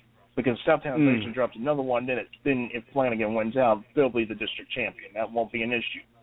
But you know, Right. every, it, it, I mean, they they I mean everybody basically it's it's it's the way it looks right now. Is every game is their last game pretty much right now in the season until they get know what what the situation's going to be. So you know, Well, it's, it, it it's going to be fun to watch. Yeah, let's talk some other teams in 8A. Um, we came into this year thinking Deerfield was going to be um, a really, really good football team, and I don't know that they're not. But when I look at Pinko seeing St. Thomas is going to beat them by 27, what do we make of Deerfield Beach in 8A? I, you know, I mean, it, it, still it still kind of surprises me, you know, but you know the, the the way they lost to Bolles, you know, I thought they would have it a little bit closer on Bolles, and you know maybe they had a chance to beat Bolles, but I think it kind of speaks to the setup that Bolles is might be Bolles might be a, a better football team than everybody has been thinking this year, and then they might actually be a more competitive team if they reach the 4A final this year. So Mhm. they, I want I want to put Mhm. it that way. You know, for Deerfield, it's just you know, I mean, for them, they're going to have to play close on. I mean, if they can play close on St. Thomas, then I think they'll, you know, the, the, they'll, they'll have the respect there. If they beat St. Thomas Aquinas, oh yeah, that definitely will be something there. But you know, they're going to have to play their best football. They cannot make a mistake. One mistake and the You know, game d- is over for them. Uh St. Thomas comes into this thing a little bit, you know, uh uh, with some ailments. They're going to probably be missing two cornerbacks in this game. They're going to be missing Asante Samuels Jr. Mm. Uh possibly starting cornerback Dante Carrier Williams will be also out in this game. And Deerfield can't throw the ball. They have some weapons on that side of it. Um that's going to be something to watch out for in this contest. Mm. But uh, at the Oh, end yeah. at the end of the day, it's it's St. Thomas. So we'll you know we'll have to see if Deerfield's going to have enough there. How about South Dade? Uh, not enough talk, if you ask me, going on about South Dade. Coming into this year, I really felt like South Dade had the best offensive line in South Florida, and they haven't really disappointed to this point. Should we be paying more attention to South Dade? We, we, should be paying attention to them. I think you know. I mean, I, I was having I had another conversation conversation on South Dade with somebody else from down there, and I was talking to him, and we were we were discussing it. It's like I think I think the thing that de- negatively dings South Dade is the strength of schedule at this particular point. Looking at the schedule, looking who else they've got to play. Uh, I mean, they're, they're- probably going to be nine and zero going into the playoffs at this particular point. You know, bar, bar, barring some surprising upset. You know, Mhm. I mean, I mean, technically, technically, I mean, technically, in my mind right now, South South Dade should technically have a loss right now, and that loss should have come to Miami Norland. I mean, I mean, that's that's that's just that's that one game they probably should have lost. Sometimes you, You know, sometimes you just pull it out, yeah. man. You know. yeah, Sometimes exactly, You just, exactly. You know, you, Yeah, no, so- you're exactly right. and then Columbus is quietly going about their business. Uh, Oh, yeah. and and and doing their thing. So yeah, eight A is going to be interesting this year. No and they've question. quietly become the number, and they've quietly, and Columbus has quietly become the number one team in in 8A right now. So you know, it's it, it's interesting Yeah. considering that you know Flanagan. I don't know if you want that target team. on your back though. You know, I don't know if you want that target on your back, but but uh there you go. Oh. They're out there doing their thing and and uh ranking wise reaping the benefits. Um Boyd Anderson, um no one expected anything coming from them this year. Uh you know, they took a they took a, a tough one last week. Um where do you stand with Boyd Anderson? What what do they got going on over there? Well, let me just put the first word surprising this year. That's that's if, that's what you want to put it, it, it it's surprising what they were able to do, and I was surprised that they actually beat Dillard. I had Dillard as the favorite in that district to win that, you know, to win that district, and it's like, well, there goes that district right down the drain. You know, it's, it, they, Mhm. they, they Boyd Anderson just went ahead and you know, nicely blew it up for me, you know, and it, you know when I go back and look at it in the season, it's going to be like. It, it- it's going to be like, what? Really? Wow! You know, this really actually happened right. and you know that's right. and that's going to be interesting to see what happens next with that district. Because I mean, I mean, I mean, at this point, Dillard is not Dillard's not out of the playoff hump, but they're going to have to beat Boynton Beach. They're going, to, I mean, it, it's almost a guaranteed win. They they they beat Northeast. That ain't going to be an issue. It's they've got to beat Boynton Beach to make the playoffs. Otherwise, it's going to be Boynton Beach, and Dillard's going to be sitting under there looking at themselves like, okay, uh, Yeah, I don't know. I don't I don't win know the that that and we're Yeah, I don't know that that Northeast game is going to be that much of a cakewalk for Dillard. I mean, uh Northeast is doing some some pretty good stuff defensively, and they can kind of make it a nightmare night for you. So I wouldn't necessarily say they're going to just walk in there and walk out with a victory. We've got two interesting non-district matchups in Dade County. Uh Miami Central is going to take on Jackson. Does Jackson have a chance in this contest against Central? I mean, it- it's that that's you know that you know that was another that was another game we had talked about. You know, if my I mean Miami Central. I mean, even though it's a non-district game, I think Miami Central needs to win, has to win this game just to save face on some of it, because I know Mhm. that some fans down there are not very happy right now with the play calling that's been going on. You know, I mean, I mean, like in It's Europe, been a big, you know, yeah, it, been a bit of a big story. Yes.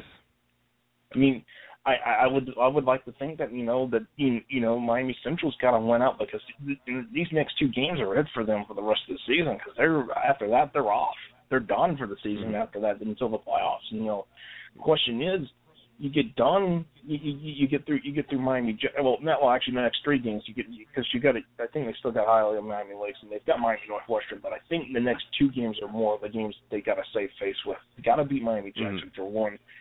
But if you lose to Miami Northwestern, your season's over. And I don't think Miami Central fans are really wanting to face the tune of the fact that Miami Northwestern has been able to be competitive in games this year despite the record. I think the the record is not indicative of what Miami Northwestern really has become this year. Mm. You know, being able to Mm. I- compete in games. Yeah, And I would agree because you know I had a firsthand. I've I seen them firsthand. They played they played American Heritage and um yeah they look like they're headed in the, in that direction. So staying on that though, that's the other Dade County non-district matchup I'm talking about. Northwestern's taking on Booker T. You know Booker T has had their fall from grace here, but can they restore themselves and go out and beat Northwestern in this big Dade County matchup? Oh yeah, as long as they make no mistakes. I mean, I mean, as long as they make no mistakes. But then again, you look at okay, who's the head coach at Northwestern, the former defensive coordinator at Miami Central. So you got to think about this. You know, hey, he's playing the same tactics that the Miami Central has been able to use the last five, six years. You know, defensively. And now that it's over in Miami Northwestern, you know, I think you know it's like you know it's like it's he's kind of saying it's like you're playing for the you're, you're playing for your program's for your program's future at this particular point here for the next few years, you know, is who's which school is going to start rising back? Who's which school is going to be the one that's going to come out on top, on dominant? I don't think we've got that clear picture right this second because Miami Central, yeah, they've taken a step back. Booker T's taken a step back. Now is Miami Northwestern going to be able to take a step forward? That's a good question. You know, who's going to take that step forward in these three programs that are, you know, are wanting to battle? You know, because they're probably pretty much fighting for the same neighborhood kids the way it's going these days. It's I, I can see it. Yeah, it's you know, just funny now when you're come out? talking high school football. Um, games games are you're discussing the recruiting wars and battles in high school Oh, football yeah. games. It's just strange how far It's we've come. Listen, on a on a on a side note, um, I've been watching football since the 70s. I'm not going to ask you to tell me how old you are, how long you've been watching it. You know, if you've been watching football in five different decades, you think you've seen everything. But here I am coaching last, you know, Friday night. Uh, we're playing Stranahan, and I saw something, Josh, I think I'd never seen before in my life. Back to punt. Stranahan's punter takes the punt, immediately spins around, puts his back to the defense, and sort of soccer bicycle kicks the ball back into the other direction. Have you ever in your life heard or No, seen no, no, anything like this? No. There's a net seven maybe- yards, by the way. So I don't want to talk about it like it was some amazing thing that uh, is ESPN worthy. No, no, that's just that. I, I, I think, I think, I think Steve Spurrier's drop kick or something like, you know, a drop kick on a field goal or, or, or extra point or something like that, or something like that. I think that would be something better. I think Steve, I think Spurrier did something like that, or somebody else did something in the NFL. I remember seeing a drop kick for for for, for points and stuff. So you know, I think that's. I mean, a drop the kick's an kick. actual play in football. A rare as it I may be, rather- it's an actual play. Well, right. This thing but- here but I- blew my mind. I, I think that you could consider that as a, one of the weirdest plays. I think you could put that as the weirdest play that could go wrong. Oh, all You know, rhyme you- and reason gone in that one. Just completely You, crazy. you only net seven. You only net seven a bicycle punt kick. Well, that, well, Yeah, I mean the only the only chance at positivity in that is it almost hit one of our players who was stunned and shocked to have uh seen. Probably, you know, frozen paralyzed with the ball coming at him. All right, back to what's going on in the gridiron. I've been talking about them for the last couple of weeks. Obviously, uh, you know, that was a place that I was at and even though there was a mass exodus uh, Daniel Luque and the university school, now called Sharks, have continued to do good things there. And last week they go out and get an upset win over Clewiston. Um, are they a legit team in 4A with Booker T having their struggles? Um, is this a legit team? I think they can go beat Glade Uh, Central and be the winner of this district. That's and you know what? That would be one of the shocks of the season. You know, and there there are going to be a few shocks of the season. I'm going to end up probably writing about come towards when we get through the playoffs and then the you know the teams start exiting through the playoffs. It's like which districts were a total shock. You know, and this is probably Mhm. one of them right here. Is District Four, the, the District Four A seven.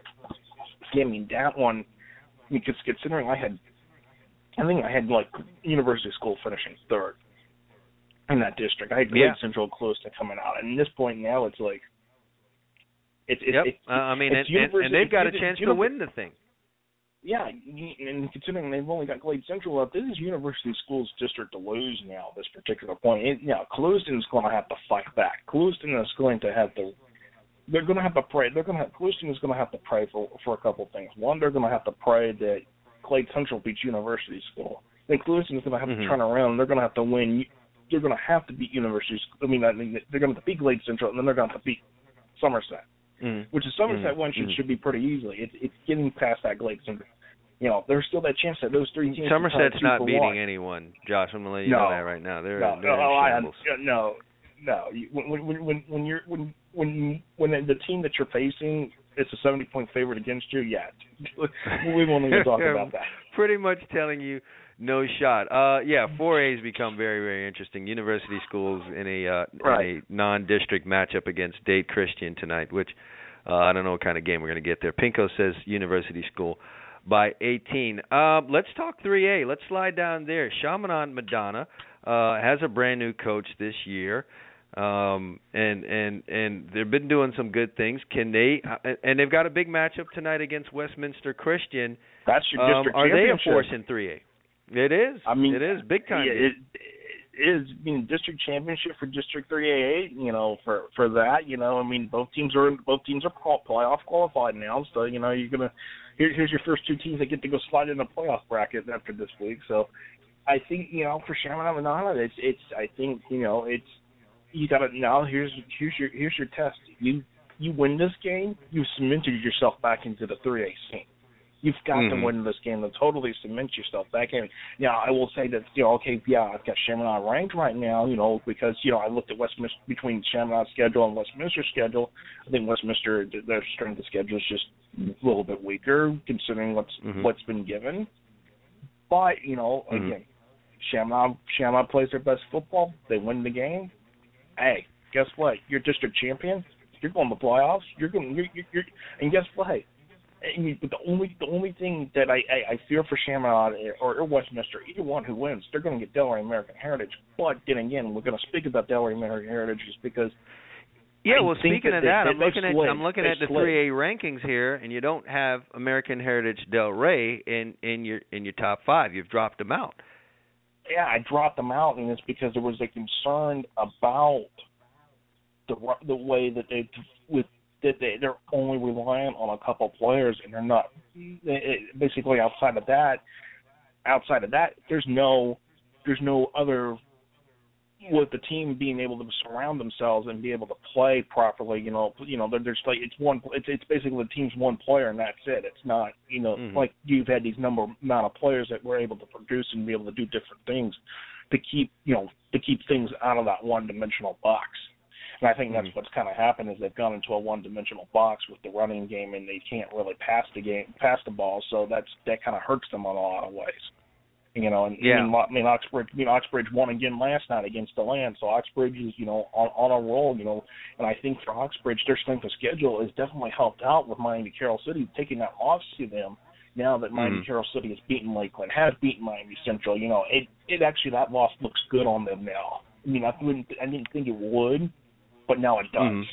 It Well, really you're, you know they're not they're not your top ranked team in 3A, but in my eyes, No. Oxbridge is your favorite in in 3A. Uh, will you agree or disagree with that? I, I have to disagree with that in some ways right now, just because you know Trinity Christian they're just steamrolling everybody they get their hands on. They play Godby Mhm. tonight, and I I just Godby is down. I don't don't expect Yeah. To be back in the 5A state championship this year. It's not, it's not going to happen. You know? Oh, I saw a them new- when we were in, I saw them when we were in Georgia and wasn't impressed. No, because I think the I think the team you really want to watch in 5A coming from the north this year is going to be North Marion. You want to keep an eye on the North Marion Colts, and I'll tell you what, what Stephen Phil what Stephen Phil has done up there in up there up here in Citra, it has been Mhm. amazing. I mean, they, that that has gotten you know Marion County you know excited about maybe potentially, hey, we got a different team now that maybe they'll potentially make a run to state now. I mean, they've been Right, close three right. times when they were coaching under Craig Damon, so that's going to be the thing. But I mean, I'll tell you what, it's just going to be some interesting football. They did serve notice early in the year in uh, in in their game against Booker T. Granted, Booker T is down, but that's still a good Booker T. football team. So they did kind of serve notice But as uh, this might not be the old North Marion. No, and, and you and you can go back to Booker T, and I think you know the qu- the question about Booker T is can they make the run? And you know, I I have my doubts, but you know some people say, oh, I still think they can make a run, but you know, they, could that could that come as a, as being as a seven and three team, a six and four team? I mean, that's a good question. What what is Booker T going to look like come at the end of week eleven? What kind of team? What what is their record going to be? Is there a potential chance they could be five and five for all we know? We don't know Right. that yet, well, but but we're, but we know that hey, they're not going to be an undefeated team if they make that run. We know that you know, Yeah. they, they could get hot late. Yeah, no, it- no, it could definitely, it could definitely happen for them. And they started a, they're starting a young quarterback, and you know, with each week he gains a certain amount of uh experience and he gets a little bit more comfortable. So if he really gets hot and the thing starts gelling, you know, Booker T can can do their thing. Hey, I want to talk about something we don't get a chance to really talk about on this show, and not a whole lot of people talk about it outside of um, you know, the teams playing in it. But I found myself intrigued by the Southeastern Football Conference last year.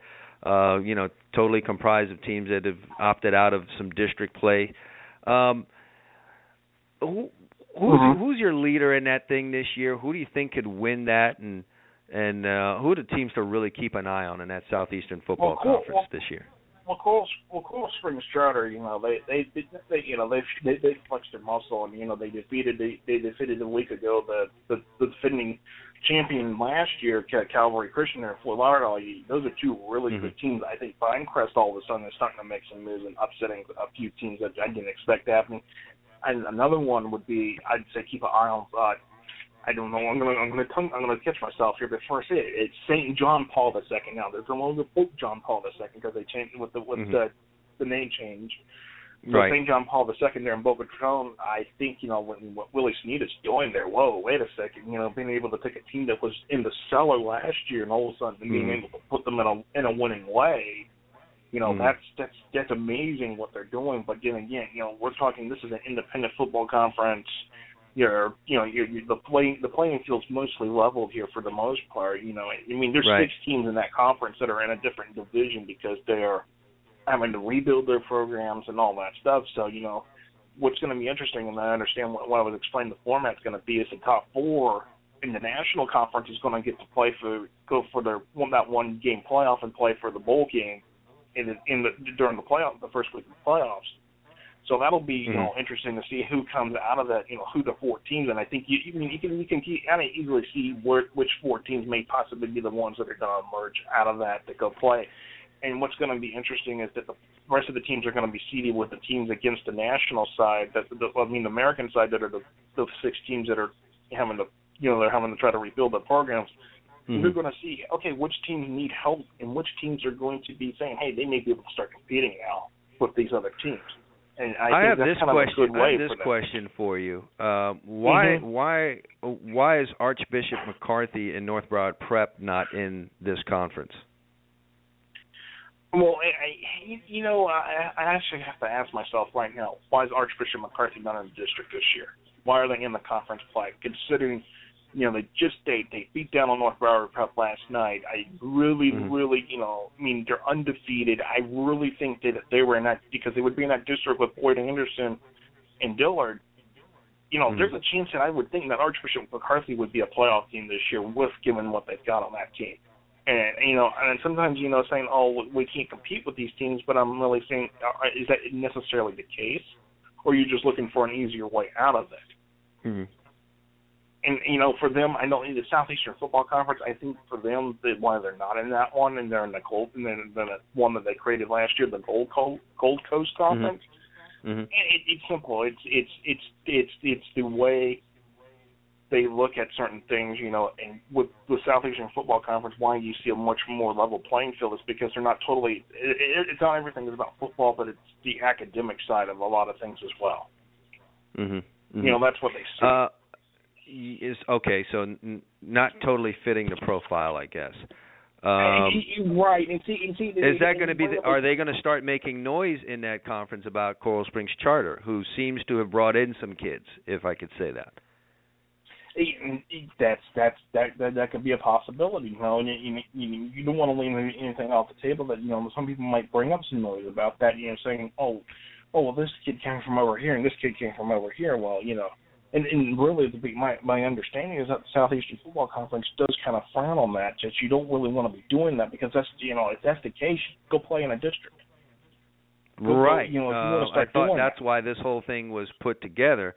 and but at some point, um, Right. somebody it's they're private schools, and let's not be naive enough to think that these teams, uh, these schools are going to comprise their roster solely based on people who just show up out of the blue wanting to attend the school. We can't be. It's still Florida. It's still competitive football, and at some point somebody's going to say, "Well, we need a quarterback, or we need a receiver, or it'd be nice for us to have a linebacker," and they're going to do what they got to do to go get that, and then one thing leads to another, and then you're right back into the same situation you had. Yeah, you're right back. I mean, this, this, this. yeah, and you're yeah, you're right back in the square one, and that causes you know, and you, you know, this brings up another point is that yeah, it, and I, I'm going to say it. The Florida High School Athletic Association knows there's a major problem with our classification system. They understand that there's an issue, but there's nothing that really cannot be done even for 2016. The earliest we, we, we, could be talking about is 2017 is, is making any changes. I've already thrown out some suggestions. And you know, maybe one suggestion is, hey, you know, with the district play, so this all goes ties back into the same thing with district play, especially with the fact that you see some of these three-team districts, and you know, we're going to have one and nine, two and eight, three and seventeens making the playoffs. You're going to say you you're going to say the same thing to me, and I don't say it to you. Is that fair? No, it's not fair. No, it's not no, fair. that there's a team, and it's a black eye. It looks silly.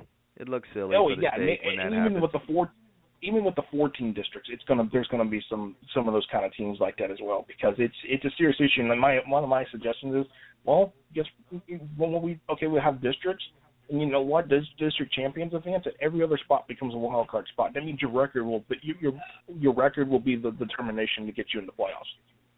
Well, let's And talk would be a fair way. FHSAA because yeah, let's talk FHSAA because a story did come out yesterday about them wanting to do more about recruiting in the state of Florida and they want stiffer penalties.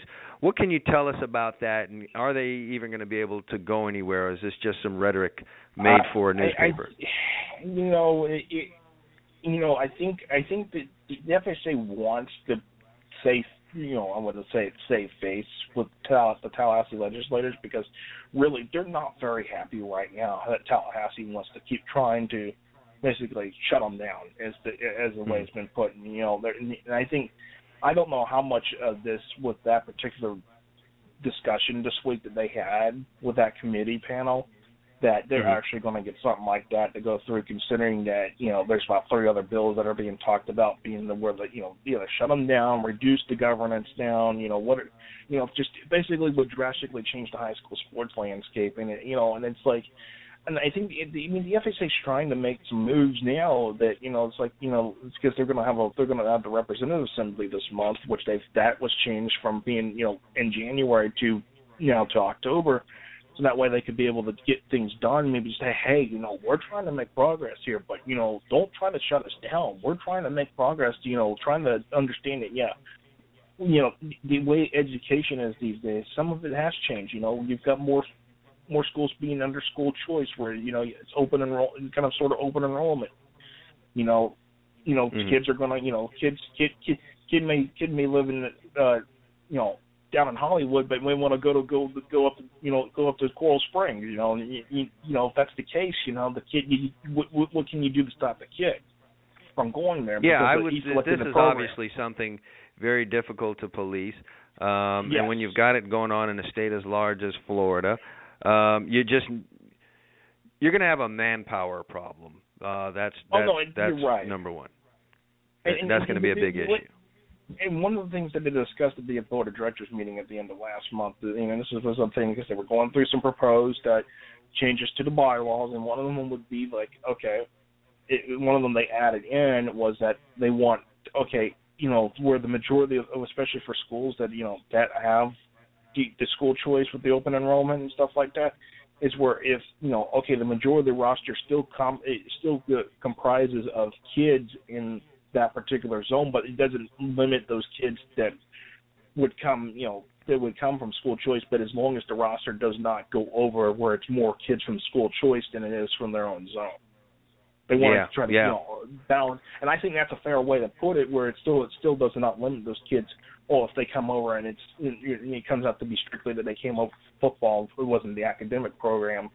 You know, they're not Then necessarily you got going to get then you got to prove all that totally. stuff, and you know, Um, Oh, we, yeah, I guess that's something we could launch into in, in future shows because uh, we we're probably running out of time right here. So, um, listen, we've set the table for uh, all of the big matchups, and uh, it's going to be uh, going to be another interesting Friday night on the Gridiron Men. And as always, appreciate you coming on to talk Florida Oh. football with us. Oh no, I appreciate it, Chad, and I'll tell you what, you know, once we get through this week, next week it's going to be, hey, the district scenarios, who's going, who, who has a chance, and who's who's facing elimination, because next week everything's on the line for everybody now. Yeah, we're at that point already. Well, listen, Josh, thanks for coming on, man. Looking forward to talking to you next week. Appreciate it, Chad. Thank you. All right. Joshua Wilson from FloridaHSFootball.com. Uh, one of the best sites out there covering the entire state from the panhandle all the way down to the little keys on the way to Cuba there. Florida football. Uh, FloridaHSFootball.com. And want to thank Josh for joining me here. All right, man. Well, we'll come down to the end of another show. Uh, just to recap for you, uh, at least the picks part. I know uh, some of y'all are very interested in that, and why wouldn't you be? We've been so good at it, and uh, might be another one of those big weeks for us uh, between Emil and I as we look to keep uh, capitalizing on our knowledge of the game. All right, uh, for Emil, really quick, here's what he likes in uh, college football. He's going with Duke minus 12. He likes Kansas State plus 10. And he likes the good old hometown University of Miami plus eight and a half against Florida State. In the NFL, he likes the Redskins as a seven-point underdog. He likes the Philadelphia Eagles as a five-point favorite, and he's going against his Cowboys. How about that? He's taking New England as an eight-point favorite. For me, college football, I'm going to back Oregon once again as 17-point favorites against Washington State. I like the Minnesota Golden Gophers as three and a half point favorites versus Purdue, and I'm going to take the Nebraska Cornhuskers at home as a one and a half point favorite against Wisconsin. In the NFL, I'm taking Tampa Bay as a short field goal favorite versus the Jaguars. Uh, I'm going to also agree with Emil on uh, the Washington Redskins. I think it's I think they're going to hang tough against Atlanta. I like them as a seven point underdog, and I'm going to back the Raiders as they take on the Denver Broncos. They're four and a half point underdogs. You're fully updated. I want to thank you for listening to the show today. We talked high school, college, and NFL football. If you're listening and you like the Gridiron Stud Show, tell a friend because the more the merrier here. Enjoy the rest of your weekend, and it's football time. Enjoy it.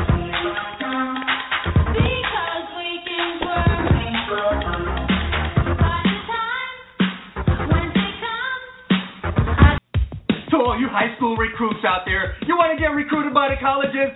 Step up and visit gridironstuds.com today. We got college coaches visiting. We've got people visiting. We've got fans visiting. If you want to be seen, get your video up there right now. It's easy. Create a profile. Takes two minutes. Stop playing games. Get off of Facebook. Take control of your future. GridironStuds.com is where you need to be today. Visit now, set your profile up, and let yourself be seen.